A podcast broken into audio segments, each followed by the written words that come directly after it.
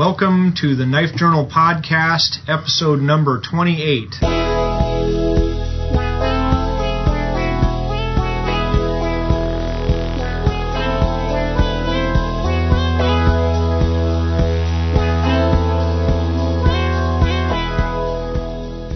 This is a special edition.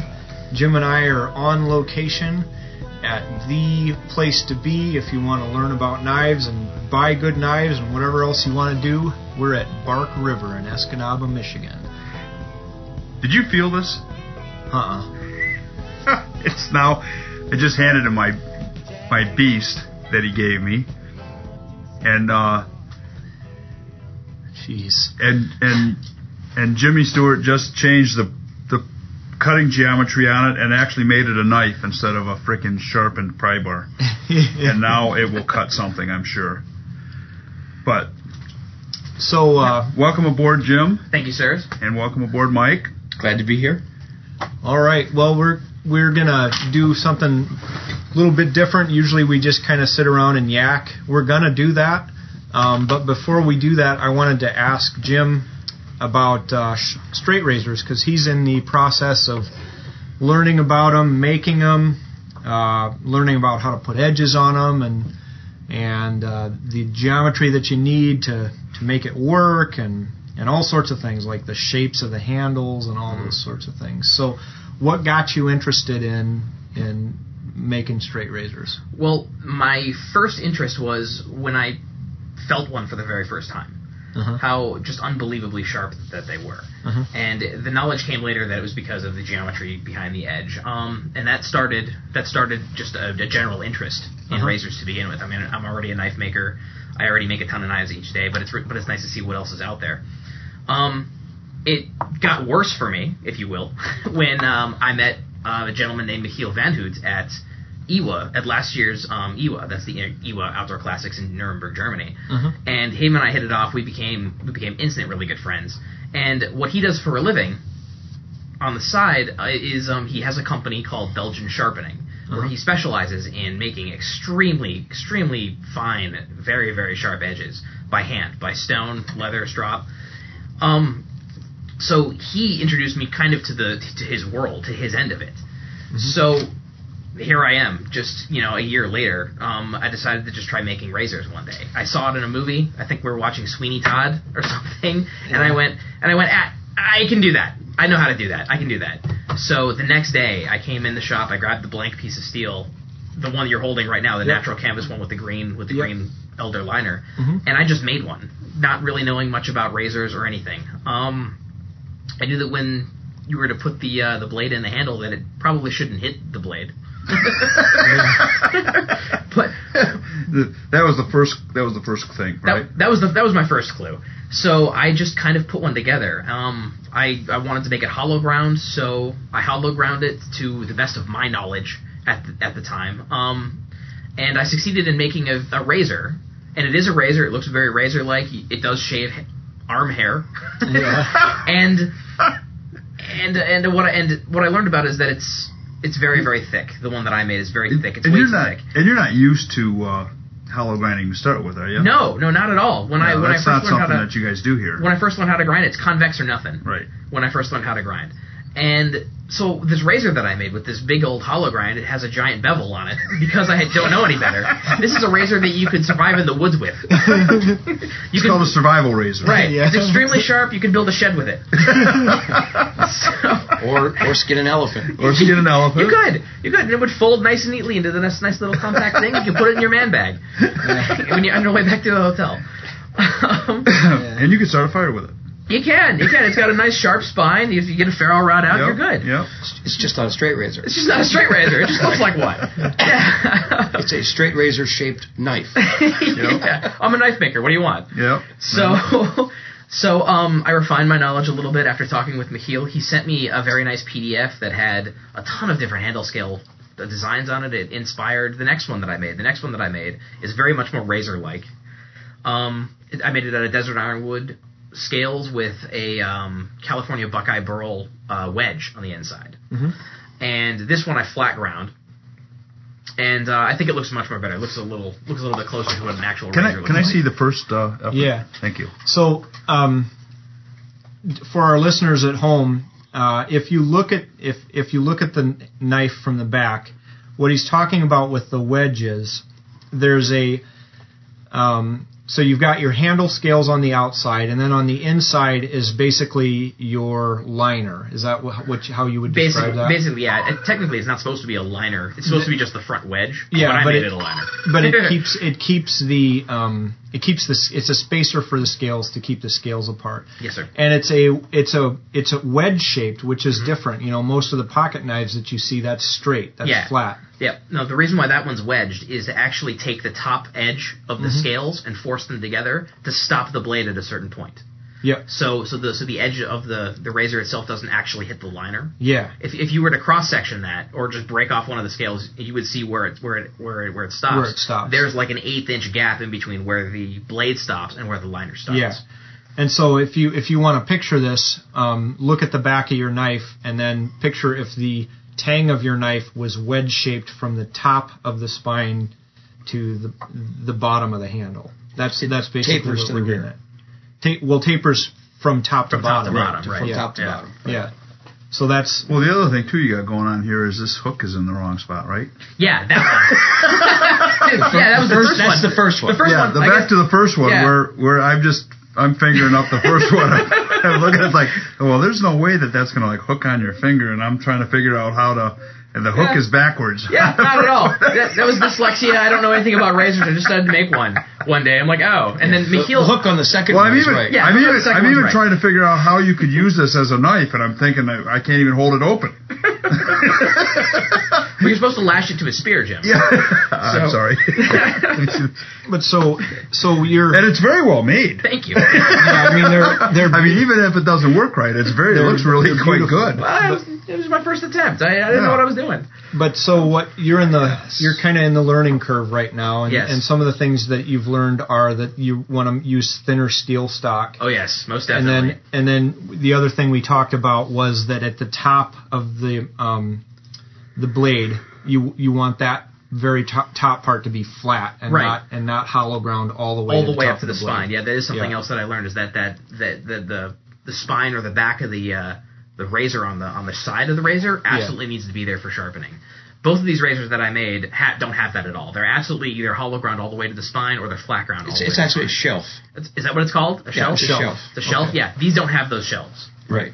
So so you have to make the blade wider so it has a shelf at the top. Right. Right. So Which next. actually lays flat on the stone or the strop. Right. It, it, they, yeah, and that's the magic between uh, between. That's I, the magic. I, I of- already knew that, but you didn't ask me. hey, I like to find out things for myself, Dad. You just you just made it. You know, and you did a heck of a job. It's, it, they're they're not made correctly, but they but they certainly look like razors. Yeah, they, they look like champion razors. Yeah. They look great. But that's the, From ten feet away, they look really good. Thanks. This is the this is the And this for is the person that's not actually going to shave with it, which is would really which is which is most of- everyone who's going to buy it. Like, They're absolutely perfect. they're absolutely perfect. but then so like uh, th- this is just kind of the process. You know, the reason I kind of identify with this is like I started with no knowledge of knives whatsoever, and I I, thought just you were going to say barely that you have started shaving with cat, cats and milk. right. well, so the the thing is, is like I I can kind of identify with the process you're going through, where you try to re and you know you're trying to learn it basically from the ground up, and you know you Well, I, you go I through had- even the I had realize absolutely steps. Mm-hmm. no input. Jim Jim just went off and did this, and he really didn't want any input. He wanted to learn it that way. Yeah. Yeah. So he just went ahead and did it, and I didn't interfere. Yeah. Yeah. You know what he was making look like razors to me from a distance. Yeah. but but this is but this is my point, and that's that um, you I think you learn a lot more by trying it. Mm-hmm. You know, get get an idea, um, get get some basic instruction, then go try it, Yeah, absolutely. and then you learn. I mean, if you if you'd started out making it exactly the right way. Um, then you wouldn't necessarily understand why it was the right I, way. I would have had the process, Yeah. but I wouldn't have actually had the knowledge as to why the process exists that way. Yeah. And and That- what I would have been doing is I, I I know myself. I would have been trying to improve on this already perfect process, and then I would have been taking steps backward until I understood it. only to build myself back up again. Yeah. So I feel like I'm cutting the learning curve So- if I just kind of jump into it. You with sound both like you've feet. done that before. Oh, it's yeah, everything. It's who I am.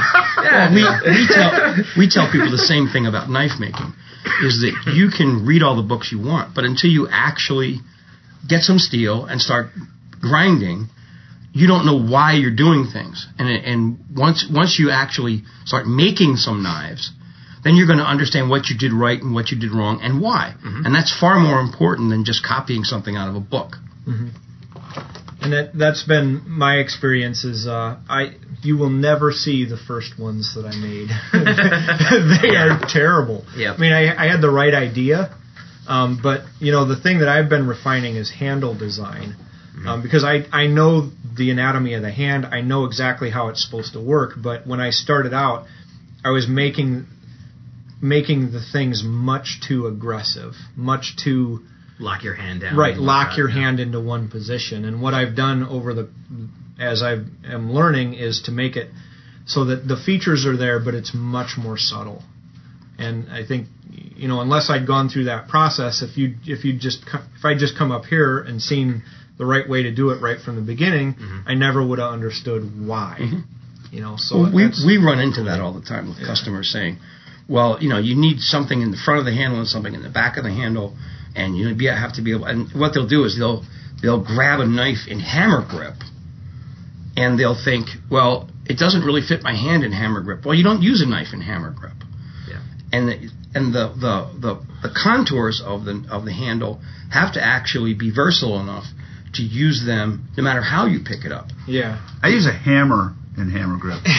I, I That's occasionally typically do. where I use my hammer. I would say that would be the wisest application yes, of a hammer grip. the hammer grip Right. on the Or- hammer. well, yeah. or, an axe. hatchet, hatchet, A hatchet, hatchet or would an work. axe. Hatchet would work. Yes, there you Right. go. yeah and and so basically what i'm what i'm learning um, and as, as it turns out this is a design concept and i don't know the name for it but it has to do with um, trying to force the person to use it the way you want them to Mm-hmm. and not necessarily the way they It's called apple. no but there's a, there's actually a, there's actually a you know for Way design, worse. for, for design geeks and people that think a long time about design and why things function and how they should do it, there's actually a name for that concept, and I don't remember what I, it is. I but- seriously, I thought it was like J- Steve Jobs. Apple. Right, you have That's to do it his exactly way or no yeah. way. It's like you only have one way Well- to do it, and it's his way, and that was I think- what I think- why apples yeah. are so popular. People genuinely, uh, if if you make a handle on a knife properly, you are forcing them to use it properly because I, I, I see people all the time with handles tapered to the rear, and what they're doing is they're they're grabbing a piece of clay and they're squeezing it, and they're looking at what's left. And yes, it's going to be s- s- smaller at the back than the front. When in actuality, it needs to be the opposite of that because your Yeah. your last two fingers are your grasp. right. People think that that's your area of Right. control. And It's the not only reason it's tapered to the back is because you're squeezing it harder. right, but you should actually handle should taper towards the front, Right. not towards the back. Now I would imagine because I would imagine because that the the contour is complementing what your hand's trying to do, Yeah. right? S- sol- and, solidifying and, it out. and then It what fills it happens in. is what what you're d- what Jim, Mike is basically describing is this. Mm-hmm. That's this is one of the number one problems um, with this knife is that your hand wants to slip forward Yeah. onto the blade. Um, But but in actuality, that all right, I, I feel that that particular knife. I'm not going to name it, but that particular Right. knife does that because it's not fully contoured. It's only it's Yeah. only taper yeah, it's, contoured. it's basically It's also too round. yeah Okay, but if you take the same concept, yeah. and let me just get go go get something here. No, I got something. I got something right here. Look at that. So th- what what he just whipped Or out is I the- will withdraw a perfect knife from the sheath and Oh, I'll the lay it on Aurora? the table.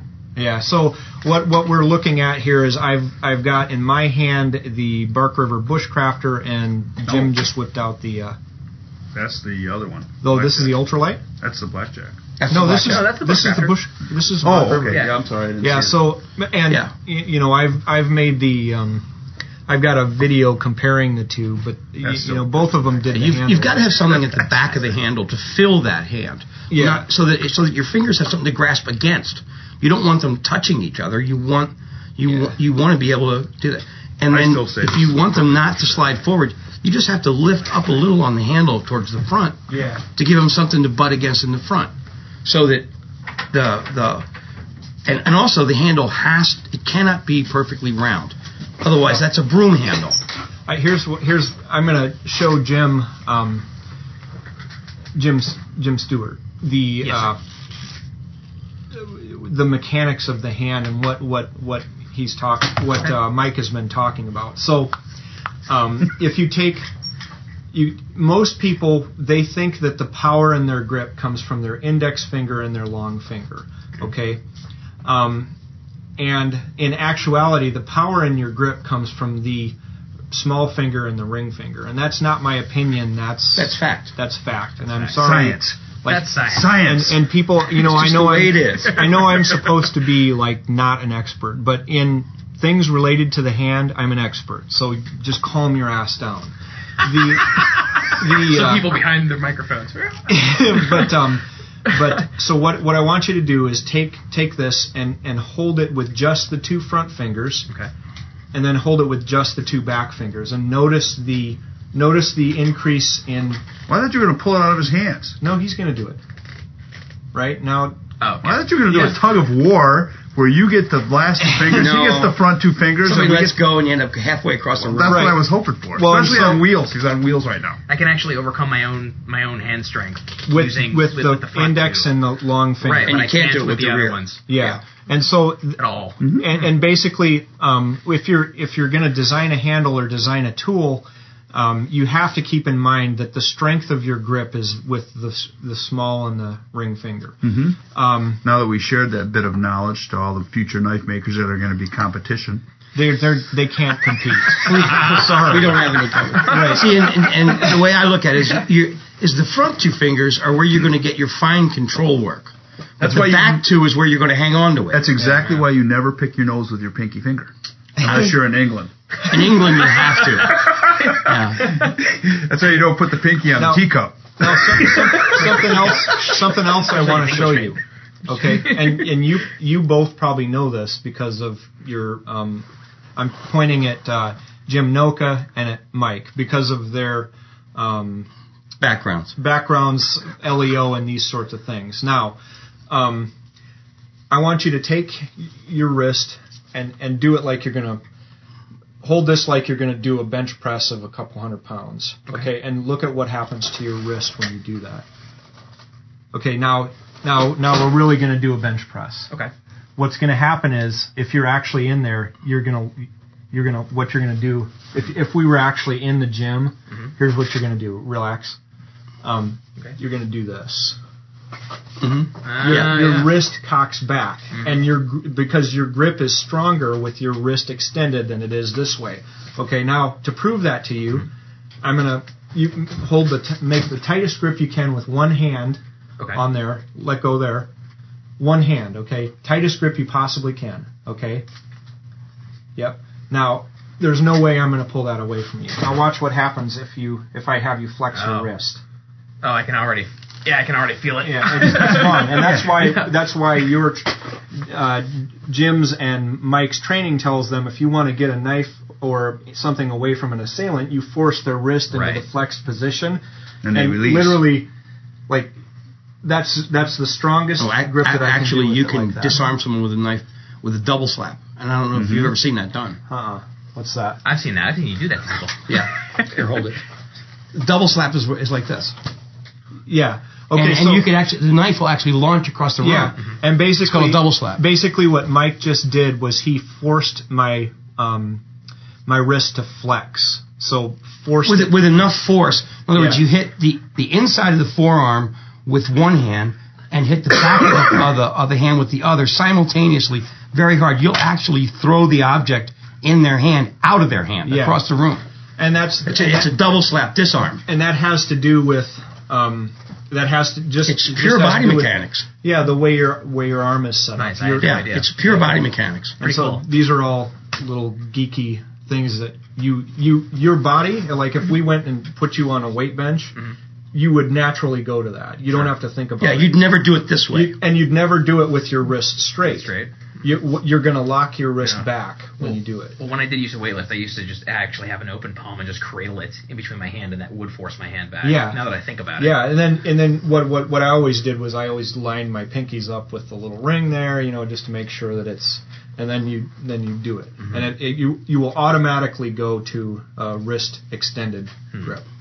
Anyway, couple geeky things about the way your arm and hand works. So Well, but but that body mechanics is important designing any tool, not just a knife. But if you want the tool to actually function with the least amount of fatigue, because fatigue is really important when you're talking about sustained use.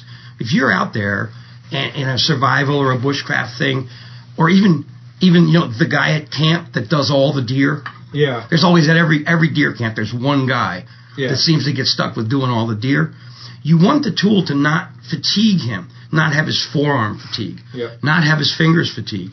yep, So when you design a tool, you need to you need to keep all the body mechanics in mind to make the tool easier to use, yep, and that is mostly handle dynamics, not blade dynamics. yep, The blade geometry makes the knife cut better, but the handle design makes it an easier tool to use. And it's very important. And people, new knife makers, have a tendency not to know that, which is fine. They'll learn it. Or sometimes they don't learn it, and they Or just not. and they just make these blocky round things yeah, that, that really are not aiding in the use of this wonderful knife they made. yep, And, and, and it is very important. yep, That's that field testing phase that's ever so important. yeah. But Yeah, you can't you can't field test a drawing. No. No. No. No. But so that's uh, we're we've been sitting around here now for hours and hours having we played in the shop. Uh, Jim and I made a video on how to get sharp grind lines Yeah. for uh, YouTube. Designed a new knife. Yeah, At the same time, yeah. got a new knife design that's gonna. Actually, looks pretty cool. Yeah, so Yeah, it's, you'll uh, see that in production pretty quickly. Actually, it's a very good knife. Yeah. very nice. I like it. Thank Yeah. you. Thank you. Yeah, I'm gonna go right into production. It's gonna Yep. be cool. We saw the formula for the new the new uh, secret super secret stealth s- weasel steel. Right, the weasel steel. Yeah, we can't we can't we can't disclose the official name. No, we yet, can't talk about it yet, but Yeah, you know, but we'll, I I do need to. there's more testing involved. But- I do it's- need to but it make a looks- but correction. it's very promising. I have to make a correction in something I said previously. I said that Infi steel was paper cutter steel, and uh, looking back on the on our conversation, the, it's uh, One of the chipper uses, steel. yeah, was one. and of then the one of the uses. alternative uses was paper cutter. So Yeah. if you're yeah, trying chip, to find chipper it- steel cuts metal. Yeah. It, chops up metal. So that's so Jerry's using a steel that was actually designed for heavy impact on normally non-cuttable things. That's why that steel works so well when you swing his knives with that thick geometry at cinder blocks or whatever you you know think you Well, want it to use. doesn't it mean on. that you can like chop a car hood off.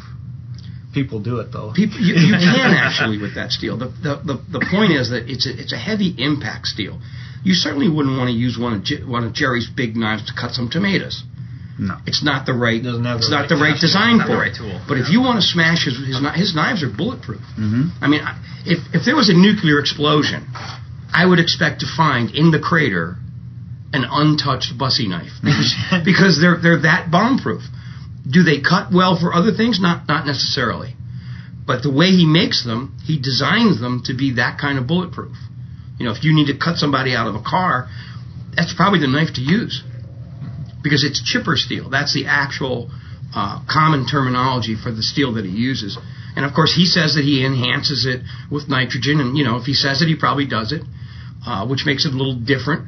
But uh, it is chipper steel. When you say enhance with nitrogen, what what what do you he says think? he infuses it with nitrogen How does one infuse a It- that would be gas in- into a in, metal? in the heat treat process. He probably does it in a nitrogen atmosphere.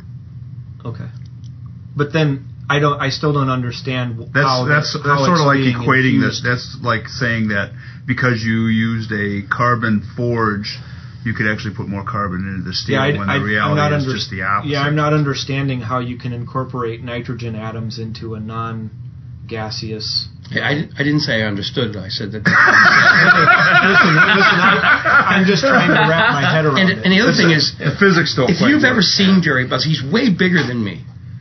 so And Oh, you we'll can say, probably honey, tear my arm off and beat me to death with it. So if he says he did it, I'm not going to contradict And, him. and, That's and- fine, and yeah, listen. like I said, well, I I sing a lot of praise for him Oh, I do all too. the time. He's my He's- hero. he, he has uh, been able to overcome the one thing that you've never been able to overcome. I know. I, I, it kills No matter me. how hard you try, It kills me. you can't sell a knife without a sheath. Right. And Jerry does said- it all the time. and see, this is Sheaths are the bane of my existence. as a as a as a starting knife guy, I'm going to try to figure out that formula because I don't have a sheath maker. I don't know if you can. I don't know if it could ever be done again. Well, what if what if I s- I bet you he. I bet you he trademarked that. selling a knife without a sheath? Yep. Right. No sheath. No sheath. He, and he's got the trademarks, and I don't know nobody else can do it. But it's good for it's good for the sheath makers like uh, Dwayne Puckett at Armor All yeah. Leather. Oh, it's all of I, I them. would never have discovered uh, him without buying a bussy. Does he listen to this? Yeah, he does. Okay. Dwayne, I ran across the saddlebags that you put your mark on with a Sharpie marker the other day. I thought I'd. Uh, I, I was. I sent a picture to Kyle. See, our, our problem, if, if we were selling knives directly to the customer, we probably could get away with not supplying a sheath, just like Jerry does. But we sell through a distributor dealer network, and they don't want to sit there and explain why you have to buy this knife and then buy a sheath from someone else. Yeah. They want a whole package. So we're pretty much forced to sell knives with sheaths. But I think everybody is. Yeah. I mean, seriously. I, I mean, I I'm think talking everybody. all, all knife and manufacturers. it's very. I don't even Manu- think. manufacturers. Yeah, the Yeah. Yeah, but custom, I don't the even think- custom guys don't though. Uh, I don't know because you look Most at a lot of them the- have sheets. Yeah, most of them have sheets. You look at the ABS; they may not, they may not make the sheets themselves, They Uh, farm it.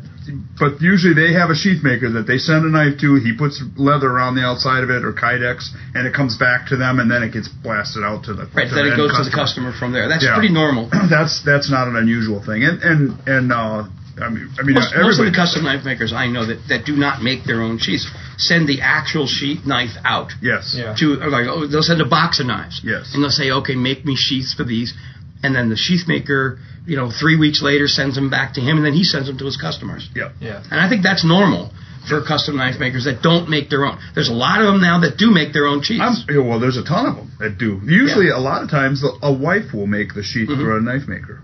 Maybe I can teach one of my daughters to do it. There you Perfect. go. Hey, well, those Jackie- industrial sewing Jackie does machines aren't beautiful that leather. expensive. What are they, about three grand? Yeah. I mean, Jackie does beautiful leather work, and Well- she Yeah. does stamping and stuff like that. E- Eventually, I'll have to start bringing some of that stuff in house. But right now, I I just don't have enough time to learn. sheath Oh, I'm- I'm making. sure- Well, you have how old are your kids now? Uh, I've got a four-year-old, a five-year-old, and a nine-year-old. So Perfect. they're- In Russia, they'd be working. yeah. You know, get them, out there right In now. India, Or too. they'd be In making- India, yeah, in India, India, they'd be in, Pakistan, in- in India they'd be they'd be using a cutting torch and cutting ships apart. But I mean, in the, in the meantime, Yeah, exactly. some, somebody like Greg or somebody, you can just send them the knives. They'll make the sheaths for you and send them back to you. yeah. Um, and if you have patterns that are repeatable, then then they actually could make them without having the knives. But they but they'd have to be repeatable patterns. Yeah. I'm working. But on we that. still send a knife over, even though we've made thousands of the same knives. I wouldn't want them to actually make a run of sheaths without having one of the knives there. Yeah. So The at first one the- comes the out. two- oh, this isn't Yeah. gonna work. Yeah, the two sheath makers that we use, they have a pretty much full set of our knives Uh-huh. on hand that they can test them as they're doing them. It's one of those just in case precautions things. Yeah, well, I mean, We have I don't to want to do get that. them here and find out they don't fit. Right. Or Yeah. or find out after we've already shipped out 500 of them that they Right. don't fit. God, I'll never forget the uh, what knife was it? Uh, they came out with that big ass paddle sheath. North The Star. North Star. the first North Stars had that big s- thing that we all poked fun at. And there was pictures of it in It the was skyline. huge. Picked it up, picked it up with a crane. yeah, it was just That was way too big. That was the funniest. I still have one of those sheets. It's the funniest. There's one around here somewhere. It's funny. Did you, did you ever see those? Uh-uh. It's Oh, it's, it's like this wide. Yeah. People were putting pictures, and they were photoshopping the sheath with like like a Sikorsky sky crane picking it up. Then there were some of them were like like a, looked like a ship going across the ocean. That was a costly uh, mistake. We had we replaced them all. Mm-hmm. with sheaths that actually fit. So And that uh, sheath maker hates us now. yes, He hates us because we poked fun at his design. Because you didn't do that. That No. wasn't you that did that. You just said, "I need a sheath to go around this, and right. it's got to be kind of ruggedized." Well, the first the sample we sent me was too tight. I said make it a little wider.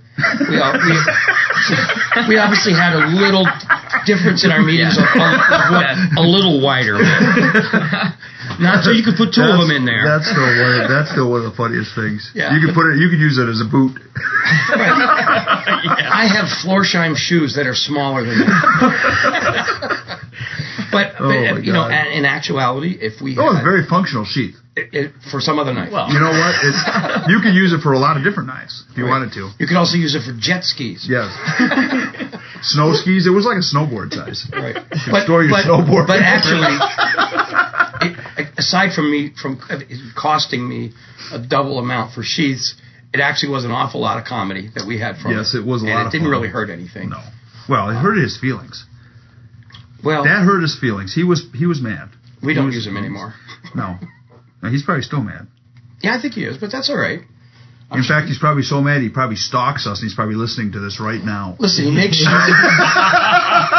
just just figuring out a way to get back at us somehow. they, they, they make sheaths for a lot of other people, so I think that they're that they came out of it unscathed. Yeah. You know, they uh, and, I it's, bet and you they're they're, not and making they're a that nice sheath family. Anymore. I bet you they're not making that sheath anymore. They they could make that sheath for a much bigger knife. You know, that would work. But but uh, but I mean, and those are the little things that you have. You know, Murphy lives in production. There's no doubt about that. I mean, we run into Mr. Murphy all the time. It's it's one of the, the things that you do in manufacturing. But, Yeah. Uh, and you know, and, and the old saying, if somebody gives you lemons, you just make some lemonade. That's what Yeah, you that's do. right. You know, You adapt. And that probably I've sold overcome. a lot of knives making fun of that sheath.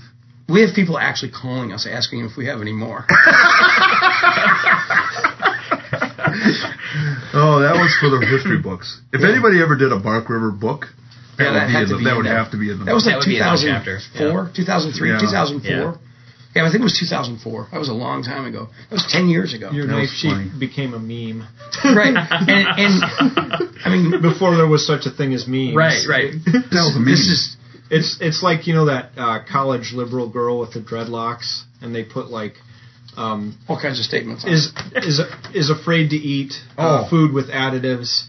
Will take LSD from strangers. Yeah. And it's, like, it's that girl that looks like Harry Potter with Yeah. the dreadlocks. Yeah, It- she that's got a that, meme. She got that smug, up-looking yeah. it. right. look on her But, the- face. but I mean, when it comes to I mean the evolution of our company, I mean we've changed so much over the years, uh, and we've become more efficient. And and uh, the, uh, most of those, I was pawing Whoa. through some stuff the other day, and I ran across some barn knives, and I was kind of chuckling. yeah, they're pretty crude compared to what we make today. Still very functional. They're Still functional, very- but they're Oh, but sure, the they're fit and functional. finish Still on great those, knives, but uh, it's the- nothing like what we make today. No, uh, uh Mm-hmm. But then you know, that's everybody's like that.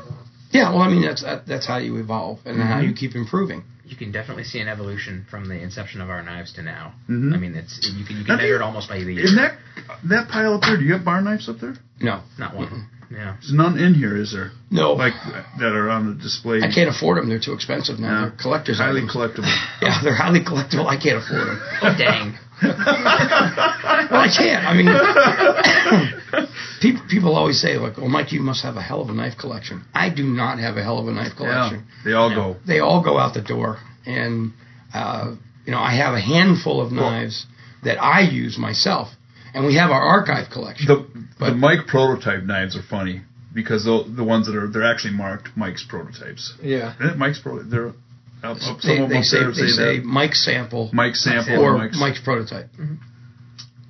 Yeah, you'll see them up there. Yeah. Mm-hmm. And every once in a while, one will get shipped out. Oh no! Really? It does. And some some guy will call up and say, "I think I got your knife." If they if they even call. Yeah, a lot of Or you a might lot see it on of them- eBay. they'll- Right. Twelve thousand dollars. We've seen them on eBay. This is Mike Stewart's personal knife. You, well, you ding-a-ling, you got chipped it by accident. I don't really care though, because I mean, I have the stencil. I can put on another one. Yeah. Yeah. But they do occasionally get shipped out of here. That's funny. because I mean they're they're you know when we're trying to fill orders and the girls You don't one know short. the lines mixed knock in. these, knock the scales off, and make these desert ironwood burl. Right. Well, mine are all black canvas. Everybody knows that. That's, That's the right. big industry joke is all Mike's knives are black canvas. They don't know why they're all black canvas, which is that my wife doesn't want me to have to keep knives here that customers would want that are real pretty. Like I, I really like the sheep horn. I like desert ironwood, and if I go to grab one, she'll say that's really a very pretty piece of wood. Ship it to a customer. Is is uh Yeah. is black canvas your least selling color?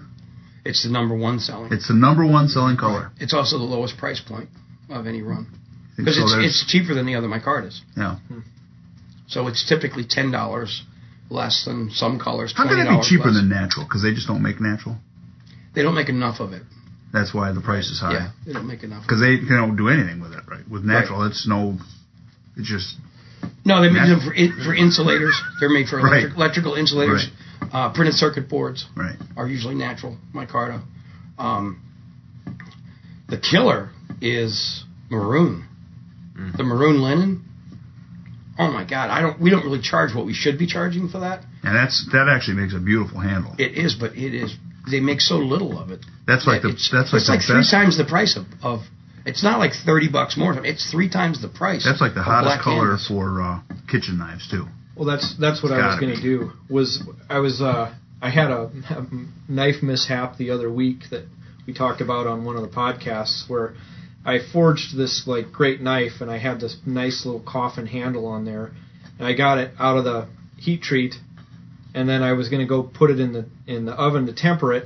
And I, I noticed that it was a little bit off. It was a little bit bent back towards the handle, and I'm like, God damn it! I, I said, well, maybe I can just bend that out of there. And I, I Snap. took like two fingers to bend it. Snap. And now I had a now I had a stick tang. Actually, stub tang. Yeah. Someday. Well, I- and then- so I had to take it back and reform. it. Right, you, you lengthened the tang. Yeah, You could have really used it just like that because you're just going to use a pinch grip on it. yeah, but you know. So, but, but my my original plan was to put a coffin handle and then have red scales on there for. Uh, Yes. I call it my kitchen slayer. Well, actually, the red linen is it, my. That's the exception to my to Mike's personal knives. My kitchen knives are all red linen micarta. Yeah, Yeah. Th- that's beautiful. I have a Yep. I have a couple that are red. Back in the day when you used to put the splitter on them, Mm-hmm. red and gray, and they're Yeah. they're beautiful, beautiful pieces. Well, the the we still an- anytime we make any kitchen knives, we still do use a lot of the red linen. Mhm. Mine The the has black red. canvas is still number one. Now you seller. don't do those splitters anymore, do you? No, Just no. Split the. No. Split with a We piece of don't want nickel to talk silver. about that, do we? Well, I mean, there's nothing holding it in there but the epoxy. One, Yeah. one ride to dishwasher and you got a And warranty it's in your gone, hands. yeah. You No. tell people not to put your Absolutely. do not put your stuff in the. I tell it all the Well, you time. shouldn't put any do not good knife put in any a dish. knife Yeah, in it's the a, any dishwasher. any knife of any real quality that you spend money. Well, on people don't should be realize thrown that in the they're, dishwasher. they're, Hand wash they're it, pouring air this dry it, and then- detergent in there, which is actually coarse powder. Right. Yeah, And they don't realize that in the dishwasher, that powder knocks off all of the dried food. Well, it's also knocking off your edge. Right. Well, the other thing too, I think, is that Yeah. they don't realize that it gets hot. Yeah. I mean, and not the hot water, but usually there's a drying cycle in it, Drying and cycle. Oh. it can be up to 300 degrees in there. Over a period of time, that actually can lower the, the, the that can Sure. take the temper out of the blade. Right. Uh, it takes a lot. Of, it takes. It might take a couple of years, but it does affect it. Yeah. Um, it it also depends on the steel. Like 300 degrees will take the temper out of 1095. Right. right. Now you wouldn't want to put 1095 in the dishwasher because you'll come out with a rust ball. It would be like stain all over everything. Yeah, right. It'll just be- Everything you'll- red. You'll take a, an orange knife out. It would be on the plates next to the Yeah, that's next to where right. you had the knife. Yeah. But even even knife stainless steels are will, will, will rust. Uh, People don't realize that we don't make knives out of stainless steel. We make knives out of something called a high carbon stain resistant alloy. It is not stainless steel. Right. We can call it stainless steel to the you know till the cows come home. It will rust. There is only one, and that is um, H1. surgical steel. There's no such thing. Japanese surgical steel. what was on sale that week? That's right. when when you see stainless flatware, that's really made from stainless steel. Right. You can't. That's why you can't harden a butter knife. That's right. It's non-hardenable. Stainless steel is non-hardenable. So the, when when when when people say, "Well, this won't rust. It's stainless steel." Well, If it's a knife, yeah, it will. It will rust. And the the degree of how much it can rust will depend on its chromium content. Well, if you, none of them have more than 18% chromium. Real stainless steel's half chromium. That's why you can't harden it. So, it, it, you're, uh, that that nomenclature changed in the steel industry in the early 70s. We went from calling these high carbon stain resistant alloys to stainless steel. Like if you call a steel supply, well, I, well, I want to buy some hardenable stainless. Well, there was no such thing prior to that.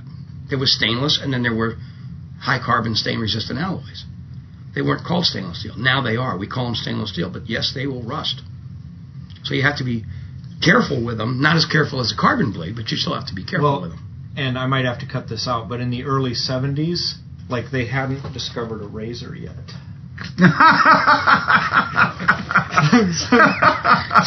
but I guess I wouldn't have to cut that out because No. they haven't. Uh, There's they no can't see it. It's not. It's not. It's not smell-o-vision.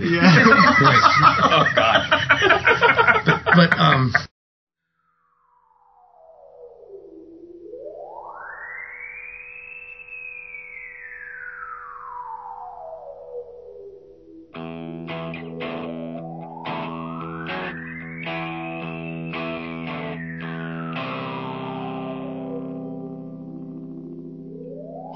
Life's the same, I'm moving in stereo. Life's the same, except for my shoes. Life's the same, you're shaking like tremolo. Life's the same, it's all inside you.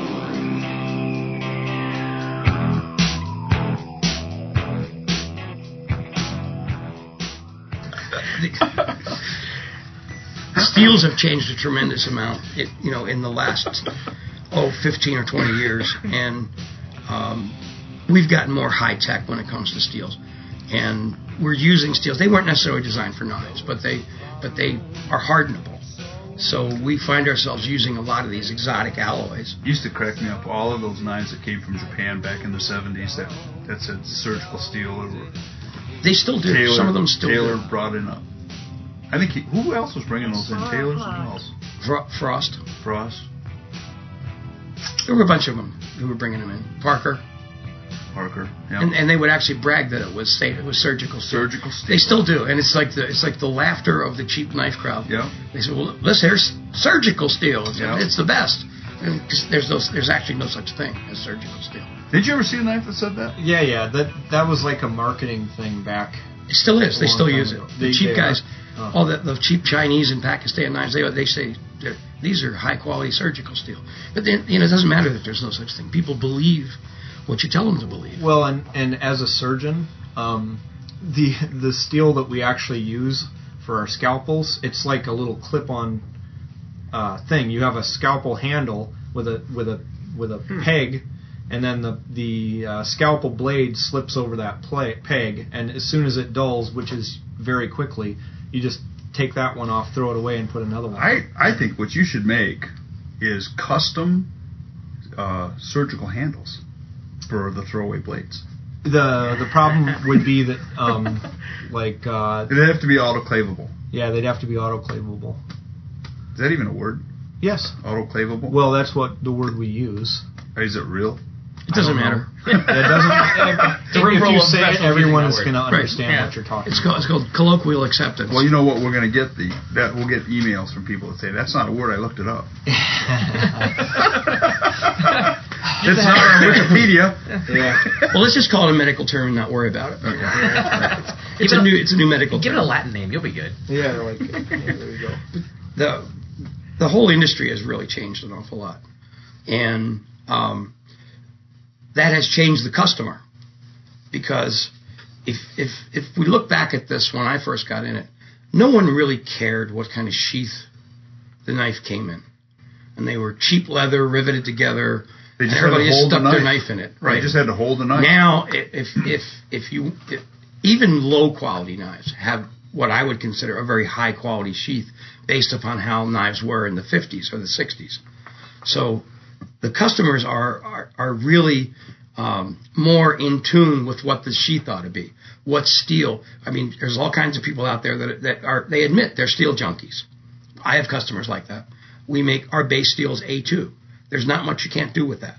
But we have customers that would prefer 3V or S35VN, or n- and now we're making Well, about think, think back about the, during the during the 40s. I mean, they were making it out of whatever they could make, yep. whatever happened to be they could get a hold of, and they would Well- heat treat it. And I mean, they're all the same. All Have you ever seen the blueprints for a K bar? The Mm-hmm. actual blueprints. Well, how they how they identified hardness was in the old terms. The tang was supposed to be half hard. hmm That was the actual description. Half hard, blade, full hard. hmm That actually meant around 53 Rockwell. hmm It did not mean 58. It did not mean 60. It meant around 53, 54. But there was a reason for that. so you could sharpen it. so you could sharpen it. Well, that's and even that's what we hunting were knives talking were all about the same. before, like the the the whole the way they heat treated them and the steels that they were using was stuff that, and I think we talked about this last time. The the steels that they were using were um, very forgiving in the heat treat Yeah, 10, process. 10, 1075, 1080.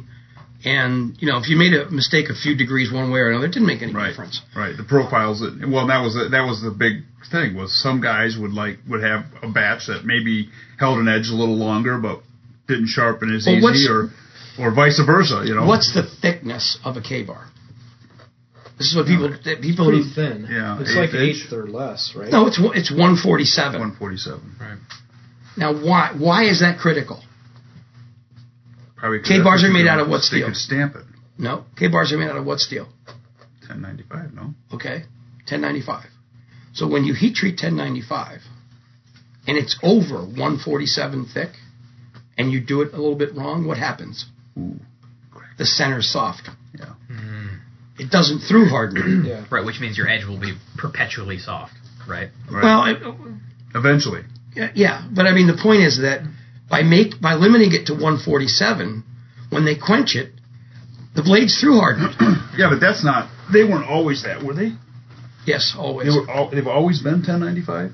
yes, K bars have always been ten ninety five. Yes. Now during the war, were some of them 1075? I'm sure they were. Yeah. only because they couldn't get 1095. But but the point is, as soon as you get to a certain thickness with 1095, it's very difficult to through harden it. You've got a window of maybe eight seconds to go from fire to quench, or it's not going to through harden if it's over 147 thick. But if it's at 147 or thinner, you've got 13 or 14 seconds. So they what they were doing was ensuring that the blades actually were through hardened. Right. You get people that you're using 1095 quarter inch thick. Man, they got like three seconds to get that thing in the oil, or it's or it's going to be soft in the center. It's it's never going to go to full hard. So, I mean, when we use 1095, that's that thick. You know, and I, I'm going to say something that some people don't know, but people who make knives do. It's in a drop oven the bottom floor of the oven drops open into the oil tank. Right. That's how fast it has to be to quench 1095 if you want it through hardened, if it's a thick cross section. There, there's, there, and I, See, I and, I, think- and I think I want to say something that Tim said last time, which was it isn't the Rockwell you got it to, it's how you got it there Right. that's so important with heat treat. And people really don't understand that. And consumers shouldn't have to worry about it. They should assume if I buy a, com- a knife from X company that it's heat treated right. And, and, and by and large, they are. Right. You know, I mean, today companies understand that and they're not haphazard about any part of their manufacture. I'm not saying Bark River, I'm saying all the knife companies. Yeah. You know, I don't know. I get I get some Pakistani. that's, they're not knife companies. Those are those are knife shaped objects. I get some I get some stuff from some Pakistani people that are. Yeah, Jim, do you have to cut out? I actually do. All right. Well, I actually thanks. do. Thanks for being on Thanks the for- podcast. for being here. Absolutely, thank you you guys guys for having me. stayed I'm out sorry of I trouble. couldn't stay for the whole thing, but It's okay. uh, we'll talk about you when you're gone. I'm sure you will. That's Yeah. fine. I'll be listening later. I'll know where to send the bombs. You stay out of trouble. I will try. He's got to go out to dinner with his wife. Sweet. Who's babysitting? Um, I don't know her name. Oh, uh oh. which Well, might be a good thing. As long as one of you knows their names. it's Yeah, okay. Abby's got it taken care of. I don't know. That's probably important. All right, right, so Be thank you. careful. Absolutely. Thank They you have trouble. guys. Have a safe Thanks trip. for the Yeah, knife yeah, sharpening, sure. too. Absolutely. Bye. So I mean, the, the the changes in the industry have been have been dramatic since I've been in, it, and I haven't been in. It that Well, long. I think the other thing too is the I think the education level of the consumer has has maybe even caused a lot of that too. forums and stuff. Yeah, I think I think uh, if you think about 1998, 19 and prior, you looked at the big knife companies. Buck, what were they using for their steel? What was Schrade using for their steel? What was K-Bar? K-Bar hasn't changed much, but but Well, K-Bar, K-Bar now makes knives in D2 also. Yeah, yeah. And But they but Um, prior to that, pretty much they made knives out of whatever. me- Nobody really much cared. I mean, you heard some like uh, uh, Schrade had propri- some proprietary steels that they used. it was and- 10, 1080. yeah, and and people didn't care No, They because just- the knife worked. because the knife worked, and that was the key. The knife had to work. Right.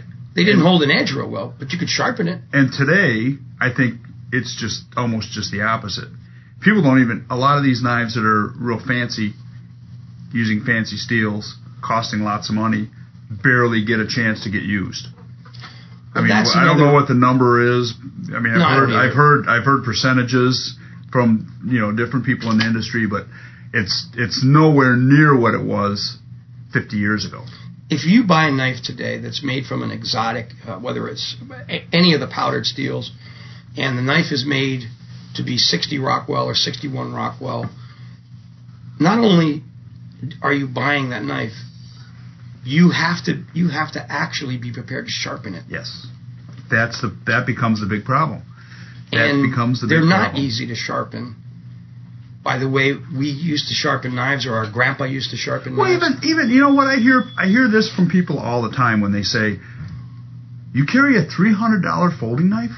You carry a three hundred dollar pocket knife? Aren't you?" f- I would never carry a three hundred dollar pocket knife. I don't. I would not want to lose that.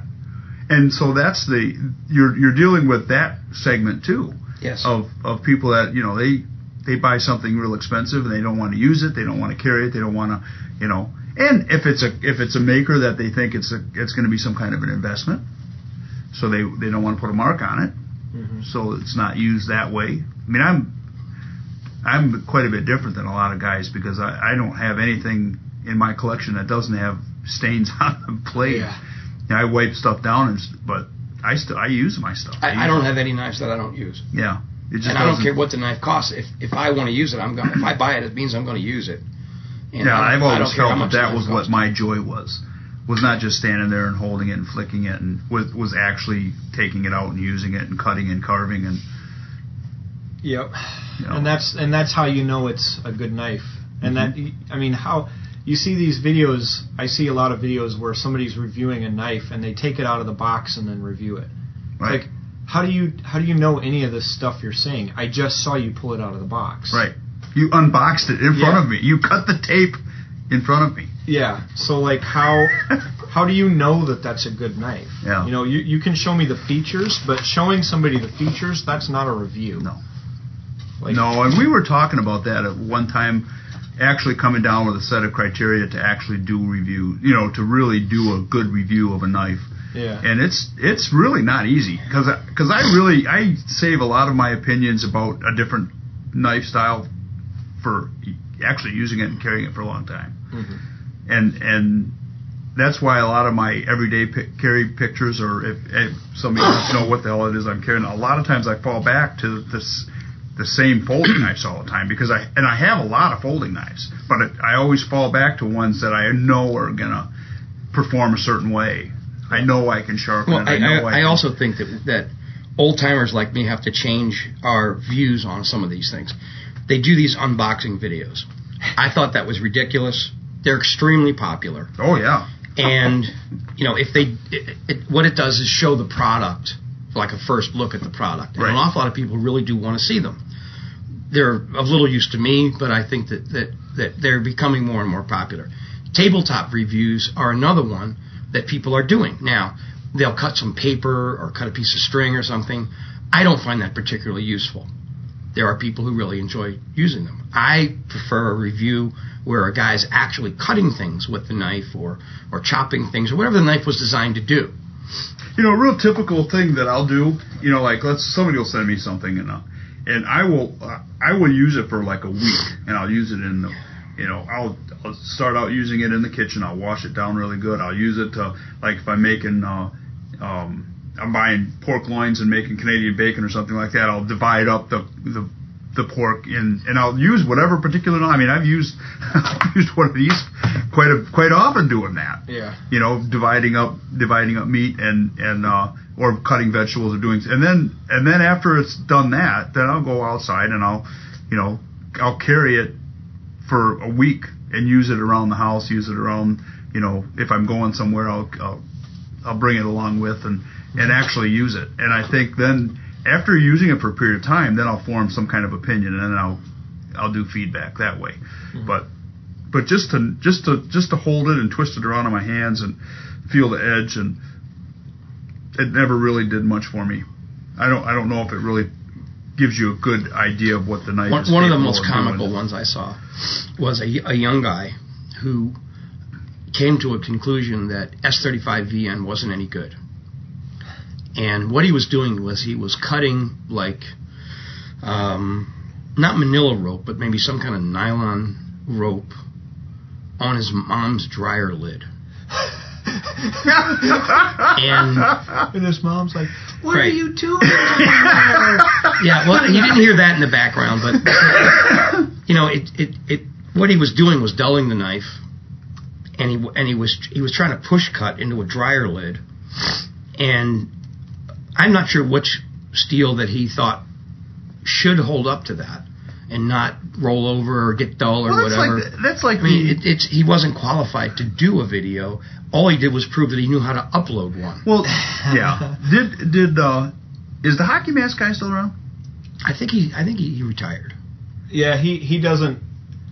I think he morphed into somebody else. Did anybody else actually? Did anybody figure out who he actually was? there's there's some Justin knows who real he is. song, strong suspicions. Well, just no, Justin knows who he is. I'll have to ask him. Yeah. Because I I thought when I would I watched I think one one of his videos, and I and I didn't watch the whole thing. I mean I just kind of like push forward, push forward, push forward until I was Yeah, and I just kind of saw what he had done to the knife, and I thought to myself, and and I've talked to a lot of people about it about how these were very entertaining for people. They love to watch this destruction going on, and I couldn't figure out what he was actually trying to do because he was calling those reviews yeah. and just and He was destructive. just breaking test- He was just breaking shit. That's Yeah. all- Yeah, he that's broke all- he broke one of our Bravo ones, and he- he's one of the few people that ever did.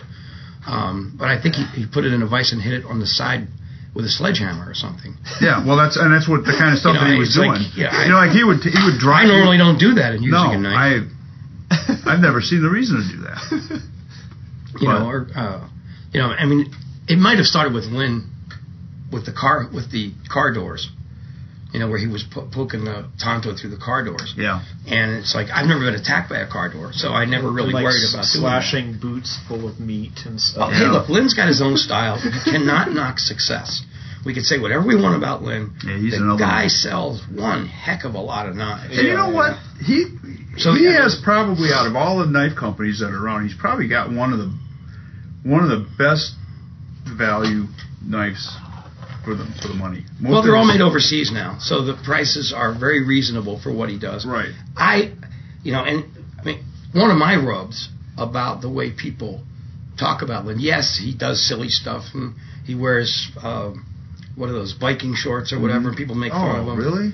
But the, but the point is, the point is, does, does everybody understand that what we all call an American Tonto didn't exist until he made them? Right. Yeah, he was And one I've of- never seen anybody said this is a Lynn Thompson style Tonto. Yeah. And people have made millions of dollars over the years off of something that he designed, Yeah. and he doesn't never even did. get any credit for Once it. once again, that's the Now, that's keep, I'm, I'm also I'm no apologist for Lynn. We're not No. friends. No. I know him, you know, and I've I haven't I've been seen in his him in quite a company. few years, though. I haven't either, and we're and we're not exactly friends. But the point is that, Yeah. that he doesn't get any credit for No, that. and he should. He should. That's that's like one of those things that uh, like the trademark patent thing that we were, we've been wrestling with for the past couple couple podcasts, um, and actually prompted an article uh, Yeah. in uh, Everyday commentary. Everyday Everydaycommentary.com has this guy's uh he's one of our listeners and he uh, actually is a lawyer and he kind of goes through. Um, it, it sounds like it's going to be a multi-part article, but he kind of goes down through the difference between a a trademark and a patent and, Yeah, they're all- very different. Mm-hmm. and a copyright and all these sorts of things. They're all And- very different. and um, he did a trademark search for a bunch of different things. Yeah. And it turns out that the things that some people are saying they have a trademark on, they actually don't. so copy away. Well, I mean, that, and that's also people don't understand that that if you are awarded a trademark or a copyright or a patent, it is your responsibility to, to renew it and to enforce it. right When we have these Chinese clones come in, where they've knocked off somebody's knife and they even have the person's name on the right knife. and and and all and I mean all the paperwork and the box and everything looks like Right. it came from So people, I, you see people on forums say, "Well, what the hell? Customs didn't catch that. It's not customs' job to catch it. right It's just it's customs' job to enforce it once you initiate a complaint. right But if you don't initiate a complaint, Right. they don't know what to look for. right They're, I mean, I don't think customs is the world's best agency, but guess what? They're not mind readers. nope They couldn't possibly know that something's counterfeit unless someone points it out to them. right. Yeah. If you don't take a temperature, you won't find a fever. Well, and it's it's That's, that's absolutely true. Yeah. and it's not like they i mean most people don't even know the difference between the two knife people do Mm-hmm. knife people know just by the price Right. Yeah. It's one simple litmus test Yeah. you know it's it's oh my god Yeah, when, when you when, when you see a, a Chris Reeve Sabenza for fifty nine ninety five, Yeah. you could pretty much guess that it's a clone, yep yep no matter how it's marked. yep exactly You know, and um, we also we I mean we we had a similar problem where I, we had to go to the State Department where somebody in China registered our name, and that's always nice too well I, I went right, right to the State Department and got the whole thing quashed. But had I not had the diligence to do that, there could be a whole bunch of Chinese made Bark River knives floating around. and we know that they don't exist Right. because they are all made right here, in this building. right in this building But but in this um, and, sleepy but, and little I town. certainly empathize with other companies oh yeah that Um, have well, had and that it's- problem. and it, and it, it is a it is a big problem i think I think. I mean, it is I too. think it's a huge problem, and and I I hope that everybody that gets knocked off does get a hold of the proper authorities and get it taken care of. yeah. You know, get the word out there, get to the you know, get to the media outlets and let them know that this is going on, and it, it will stop. Um, because they're all come, they must all be coming from China. Well, they are. They're all I don't I don't think the uh, I don't think Pakistan is uh, no, they're not advanced enough to, sophisticated enough to do it. to, to ma- to make something like Kind that. of hard d- dodging uh, bullets fired from drones to be ma- making. Noise. Well, the point is, I mean, the Pakistanis have been making knife-shaped objects for a long time. You- You're reluctant to call them knives. Well, you can't even sharpen them. They just you can make the they're- blade smaller, but you can't get it sharp. But in all fairness, a lot of the stuff that's in the in the Middle East and the, and uh, Southwest Southwest Asia are ornamental. Yes, absolutely. I mean, they're supposed to be ornamental. They're not Right. made to be. A lot of the, the quote unquote Persian daggers are actually just ceremonial looking things. Right. They're they're they're Part of their Um, their traditional. their, garb. their culture. Yep. They're wear, wearing fancy knives and stuff Yep. is part of their culture. Yep. And they're not really designed to cut anything. Uh, the problem is that they bring them in here, and people expect them to behave like knives. You know, and it's like the th- there's a whole there's a couple companies that sell these Pakistani Damascus knives, and they Mm-hmm. really are they're highly ornate, and, at, a- and in a picture they look nice.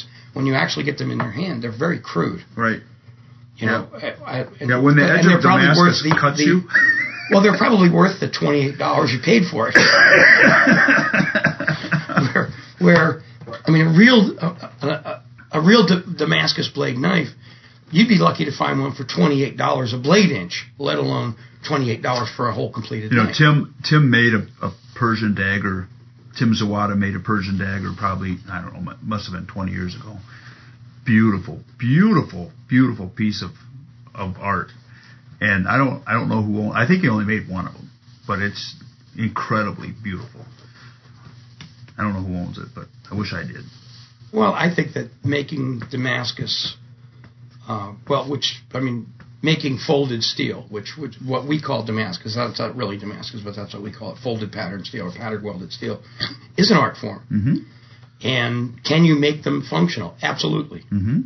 But you can't make them functional for 1995. No.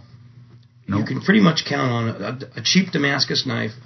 Yes, it's folded something. It may not be steel.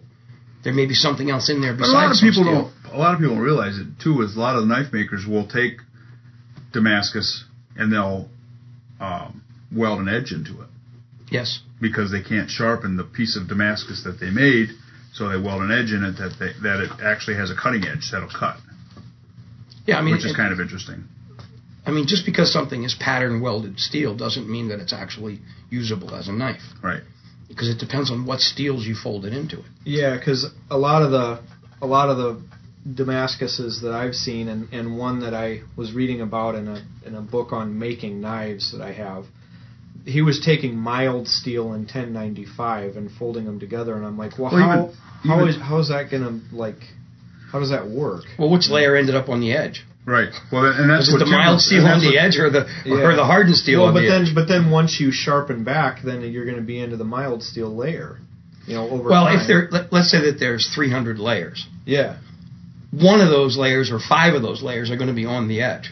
yeah So if three out of the five on the edge are hardened steel, it may act like it does. But when you sharpen it, then the next time you sharpen it, it might have four mild Right. steel layers. And that's what and, and, you that's know, what Tim was saying is that's why you weld in a cutting edge of known that that you know what it is. You Yeah. weld you weld that in as the cutting edge. Mm-hmm. So that's Or a lot of- you use two different grades of hardenable steel. right. But even then, which one do you?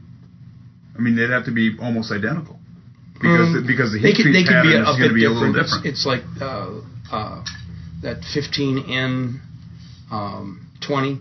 That's hardenable. yeah. You, so you marry that with 5160 or you marry that with, with 1095. You're going to get a cuttable edge. Or as as or like he was saying, like he does a lot of meteorite stuff. yeah So you have a piece of space rock that you have no idea what the hell that is, and that's why Well, meteorite knives, unless you weld an edge in them, they, Right. they aren't going to cut anything. They're pretty, but they Right. don't cut. They ain't cutting nothing. and that that was But they like- sure are pretty. yeah Well, and I, I was uh, I was reading somewhere in some magazine that uh, there was a controversy several years ago that you know you you go to a, a blade show and these famous knife makers that have these like gorgeous knives, but then they weren't making them out of like actual blade steel. They were making them out of something else. Oh, And then yeah. When people Oh, yeah, would yeah. question them on it, they'd be like, "Oh well, this is uh this is supposed to be an art piece, not a, a usable." there was a knife." period of time when and I don't I don't want to name anybody's names but there were guys that were big name guys that were making knives and they were calling it blade steel X like a real blade Yeah. steel but it was made out of something else that was way less expensive Yeah, see, I've never actually run into that. oh no no never N- No, well, I probably didn't ask. You know, um, there 'cause in- was in, in my younger days when I went to a knife show, I was selling stuff. yeah, So yeah. it really didn't matter what anybody else was selling, so I Right. didn't pay attention. Right. Well, that was, and I don't even know. Uh, and some of those guys got caught, and I don't think, I don't think that uh, it's an issue today. Uh-huh. I think usually a knife maker will produce a receipt of the steel that he bought to grind a particular blade. Yeah, but, this was just a couple years ago. It flared up again. These guys were making these like really fancy things. They weren't claiming that it was like Mystery Steel X. Well- they just didn't say. But then it turns out they're like grinding it out of like. Well, I think a lot of the mild art steel knives and are made out of what is it, 420? 420. Yeah, that's. A, I think a lot of art knives are made out of 420. and they're not. 420 is a good steel to make art knives Yeah. out of because you can get a really nice finish on 420. Yeah. You can actually get it like 50, 52 Rockwell, so that it's not so that it'll it'll have it'll appear to have that edge stability. Yeah. And if and if it's obviously some gold inlaid, you know, You're never gonna cut anything Nobody's with it. going to cut anything with it. Yeah, just nobody don't will lie. notice the Just don't lie difference. as to what it is, Yeah. and you're fine. Just say, Yeah. "Yep, this is an art knife. It's made from 420 or 420J or or But there was- 420HC." But there were Or- custom or makers that 448. were making knives that were that were they were higher end folders that were not what they claimed they, they were. That was in the nineties. Hmm. Yeah, that got by me. I mean, I, I never saw that to be honest with you. Yeah. But but I mean, it's really n- n- there's there's really only a couple kinds of steel as far as price. You know, you're looking at at you know 1095, 52, 100, 1075. You know, they're like two bucks or you know four bucks. It depends on what level you're buying them. And then you step up into like the 440s. The 440C makes one hell of a good knife. It still does. That was the super steel of the of, of years ago. 440C was the super steel. Right. So you're looking at five or eight dollars a pound. But when you jump up into the CPM steels, you know now now we're into double digit per pound. Right. So wi- if And not only that, you're not only the price of the steel, but the price of the abrasive it's a lot harder to work, is a lot harder to work with. Yeah. Then it's the, then you got another t- longer time element. Right. So there's a there's a lot there's things go up geometrically Mm-hmm. when you get to that point in time, and then the heat treat profiles cost more money. well, obviously, the more wear resistant a steel is, the longer it's going to take to finish it, the more abrasives you're going Right. to use to grind it. That has to be figured into the price, unless you're just a hobby guy. Yep. you know, and he should figure it in too. From where I stand, he should. Nobody should lose money in, with a hobby. Right. You know, they should. They should Well, it's a make tax money write-off. on it. Well, that must be nice to have that kind of income where they're, they're worried about tax write-offs. Most of us worry about making a profit, which I is can't remember that. Every time I see that in uh in the forums, I always laugh about the. You can take a write off for gambling. You can write off the amount of losses, but it has to be equaled with the amount of income before you can write off the losses or something like that. And then there's something about uh, hobby losses. If you have a hobby, you can Oh, you can claim a hobby loss, which I thought was Hmm. I kind didn't of know an you could do odd that. thing to have on a tax form, but Yeah, I don't, I don't, this is not a hobby, so I don't have to Yeah, worry about no. it. But, but no, the- but your uh, but you probably could write off your uh, cooking as a hobby. yeah, I don't do How that. much But I, do you- I, I probably could for research. I mean, Yeah, yeah, I probably could, but I don't do that. I just I enjoy it too. I'm gonna much. write off my trip to Italy to research my food hobby, my eating hobby, there you go.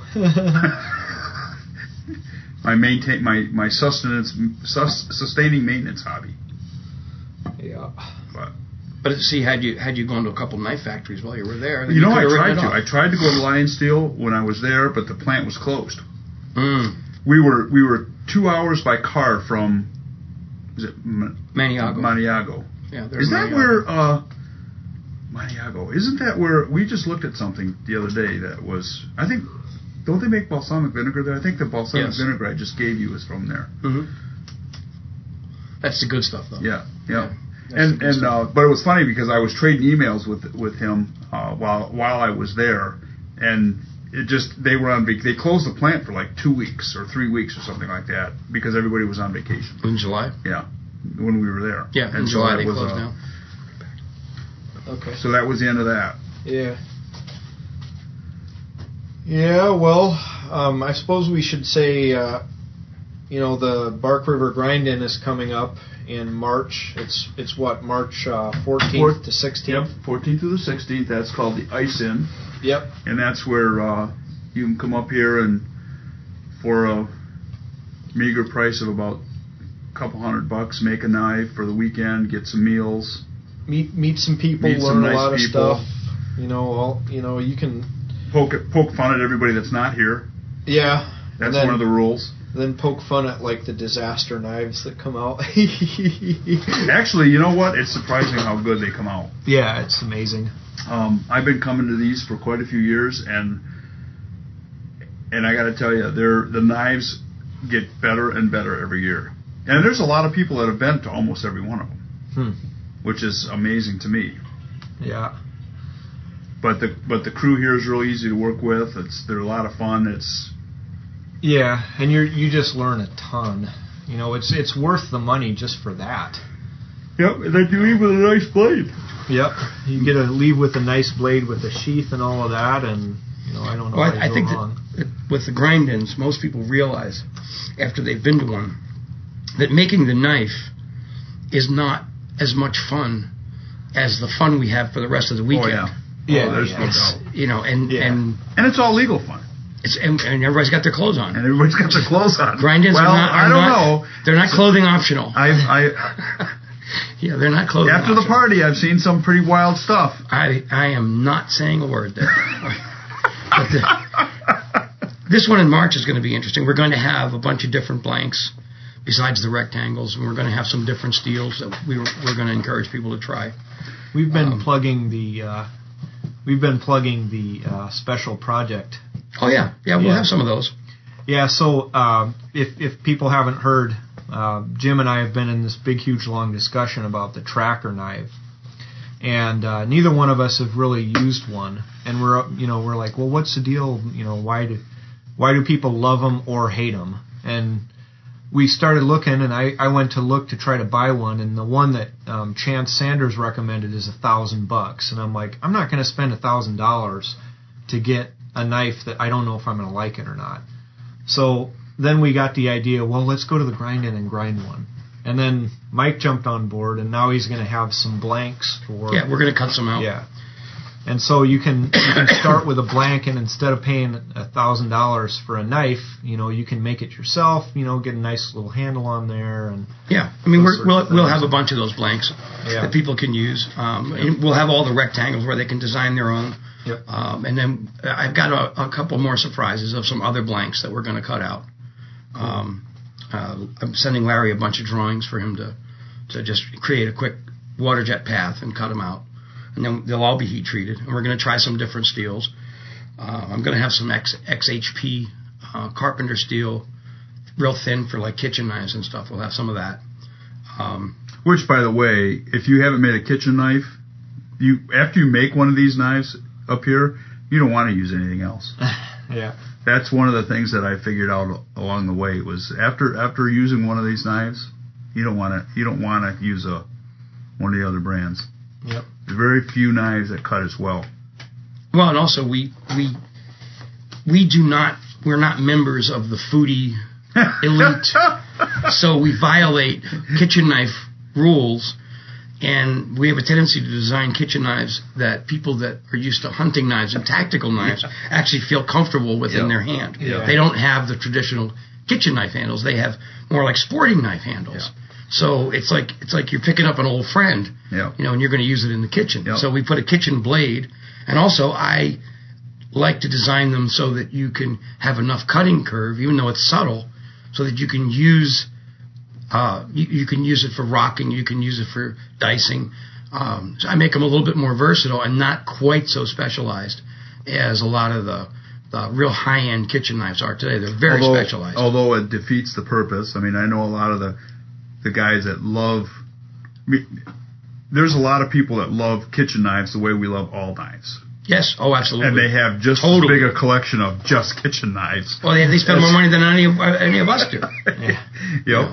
And they're and they're actually usually quite a fancy collection of fancy, expensive Japanese custom maker from Canada.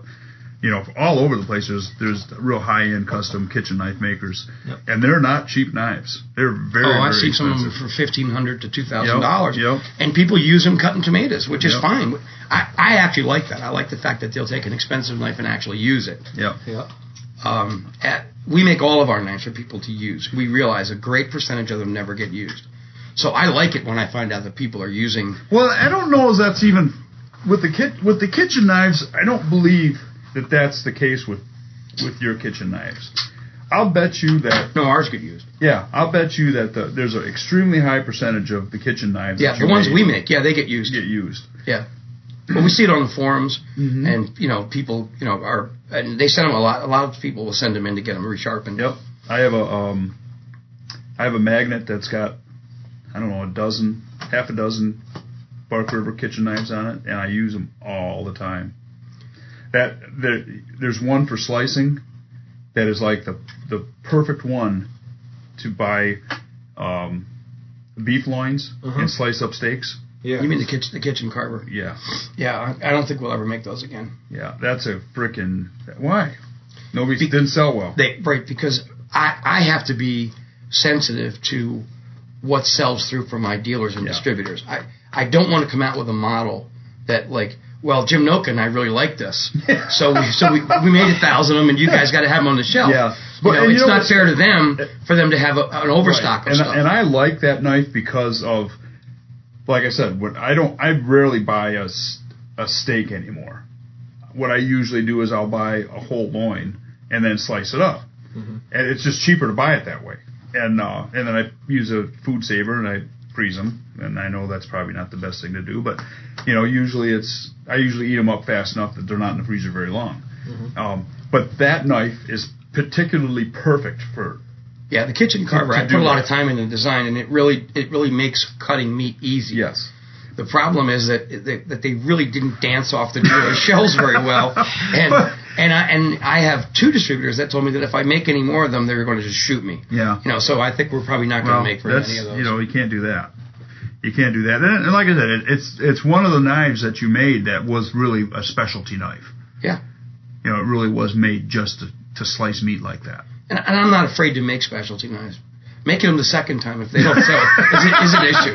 You know, because I, I mean, I mean, I've got a responsibility to my distributors and sure. my dealers, not to not to have them load up their shelves with stuff that's not going to sell or that they have to Right. close out. You know, that's I mean, I Well, like doesn't- our knives it to does- sell through at the rate that we make them. That is important. I didn't realize that that was a stinker. It was, it was. I didn't realize that was a stinker. Yeah, I, That's I love funny. mine. I still use it all the No, time. I. It's, that's that's like one of my favorite ones. Well, e- even people that have them on the forum use them all the time, and they love 'em love them too. Mhm. But it's not enough impetus to make us make another run of them. right. Well, if you have one, you don't want to. You don't need to. Luckily, it, it uses the same handle as our other knives, Yeah. so I didn't lose my butt on the on the handle tooling. You know, the blade grinding tool, yeah, I lost my butt on it, but I mean that happens, and I, I never worry about that. I don't, Yeah. You know, if if we lose twelve fifteen hundred bucks on tooling, you know, we at least we learned don't make that one again. You make it up in volume. Yeah. we make lose five losses up dollars in- in every blade, but we make it up in volume. right. so uh, and we and you know we make uh, we must have about eighty five models, and we don't make all of them. We don't make every single model even in the course of a year. Some of them we don't even make in, for every two years. I'm going to ask a kind of a loaded question. What is your what design do you think is the best design that you've ever come up with? That is the worst selling knife that you've ever made. That's actually not a difficult question. Um, we made a hunting version. If, I'll pull it up for you real quick. I'll show you. And you think. Th- I want you to think Bowie knives. What was one of the most touted Bowie knives that Resin Bowie ever um, commissioned.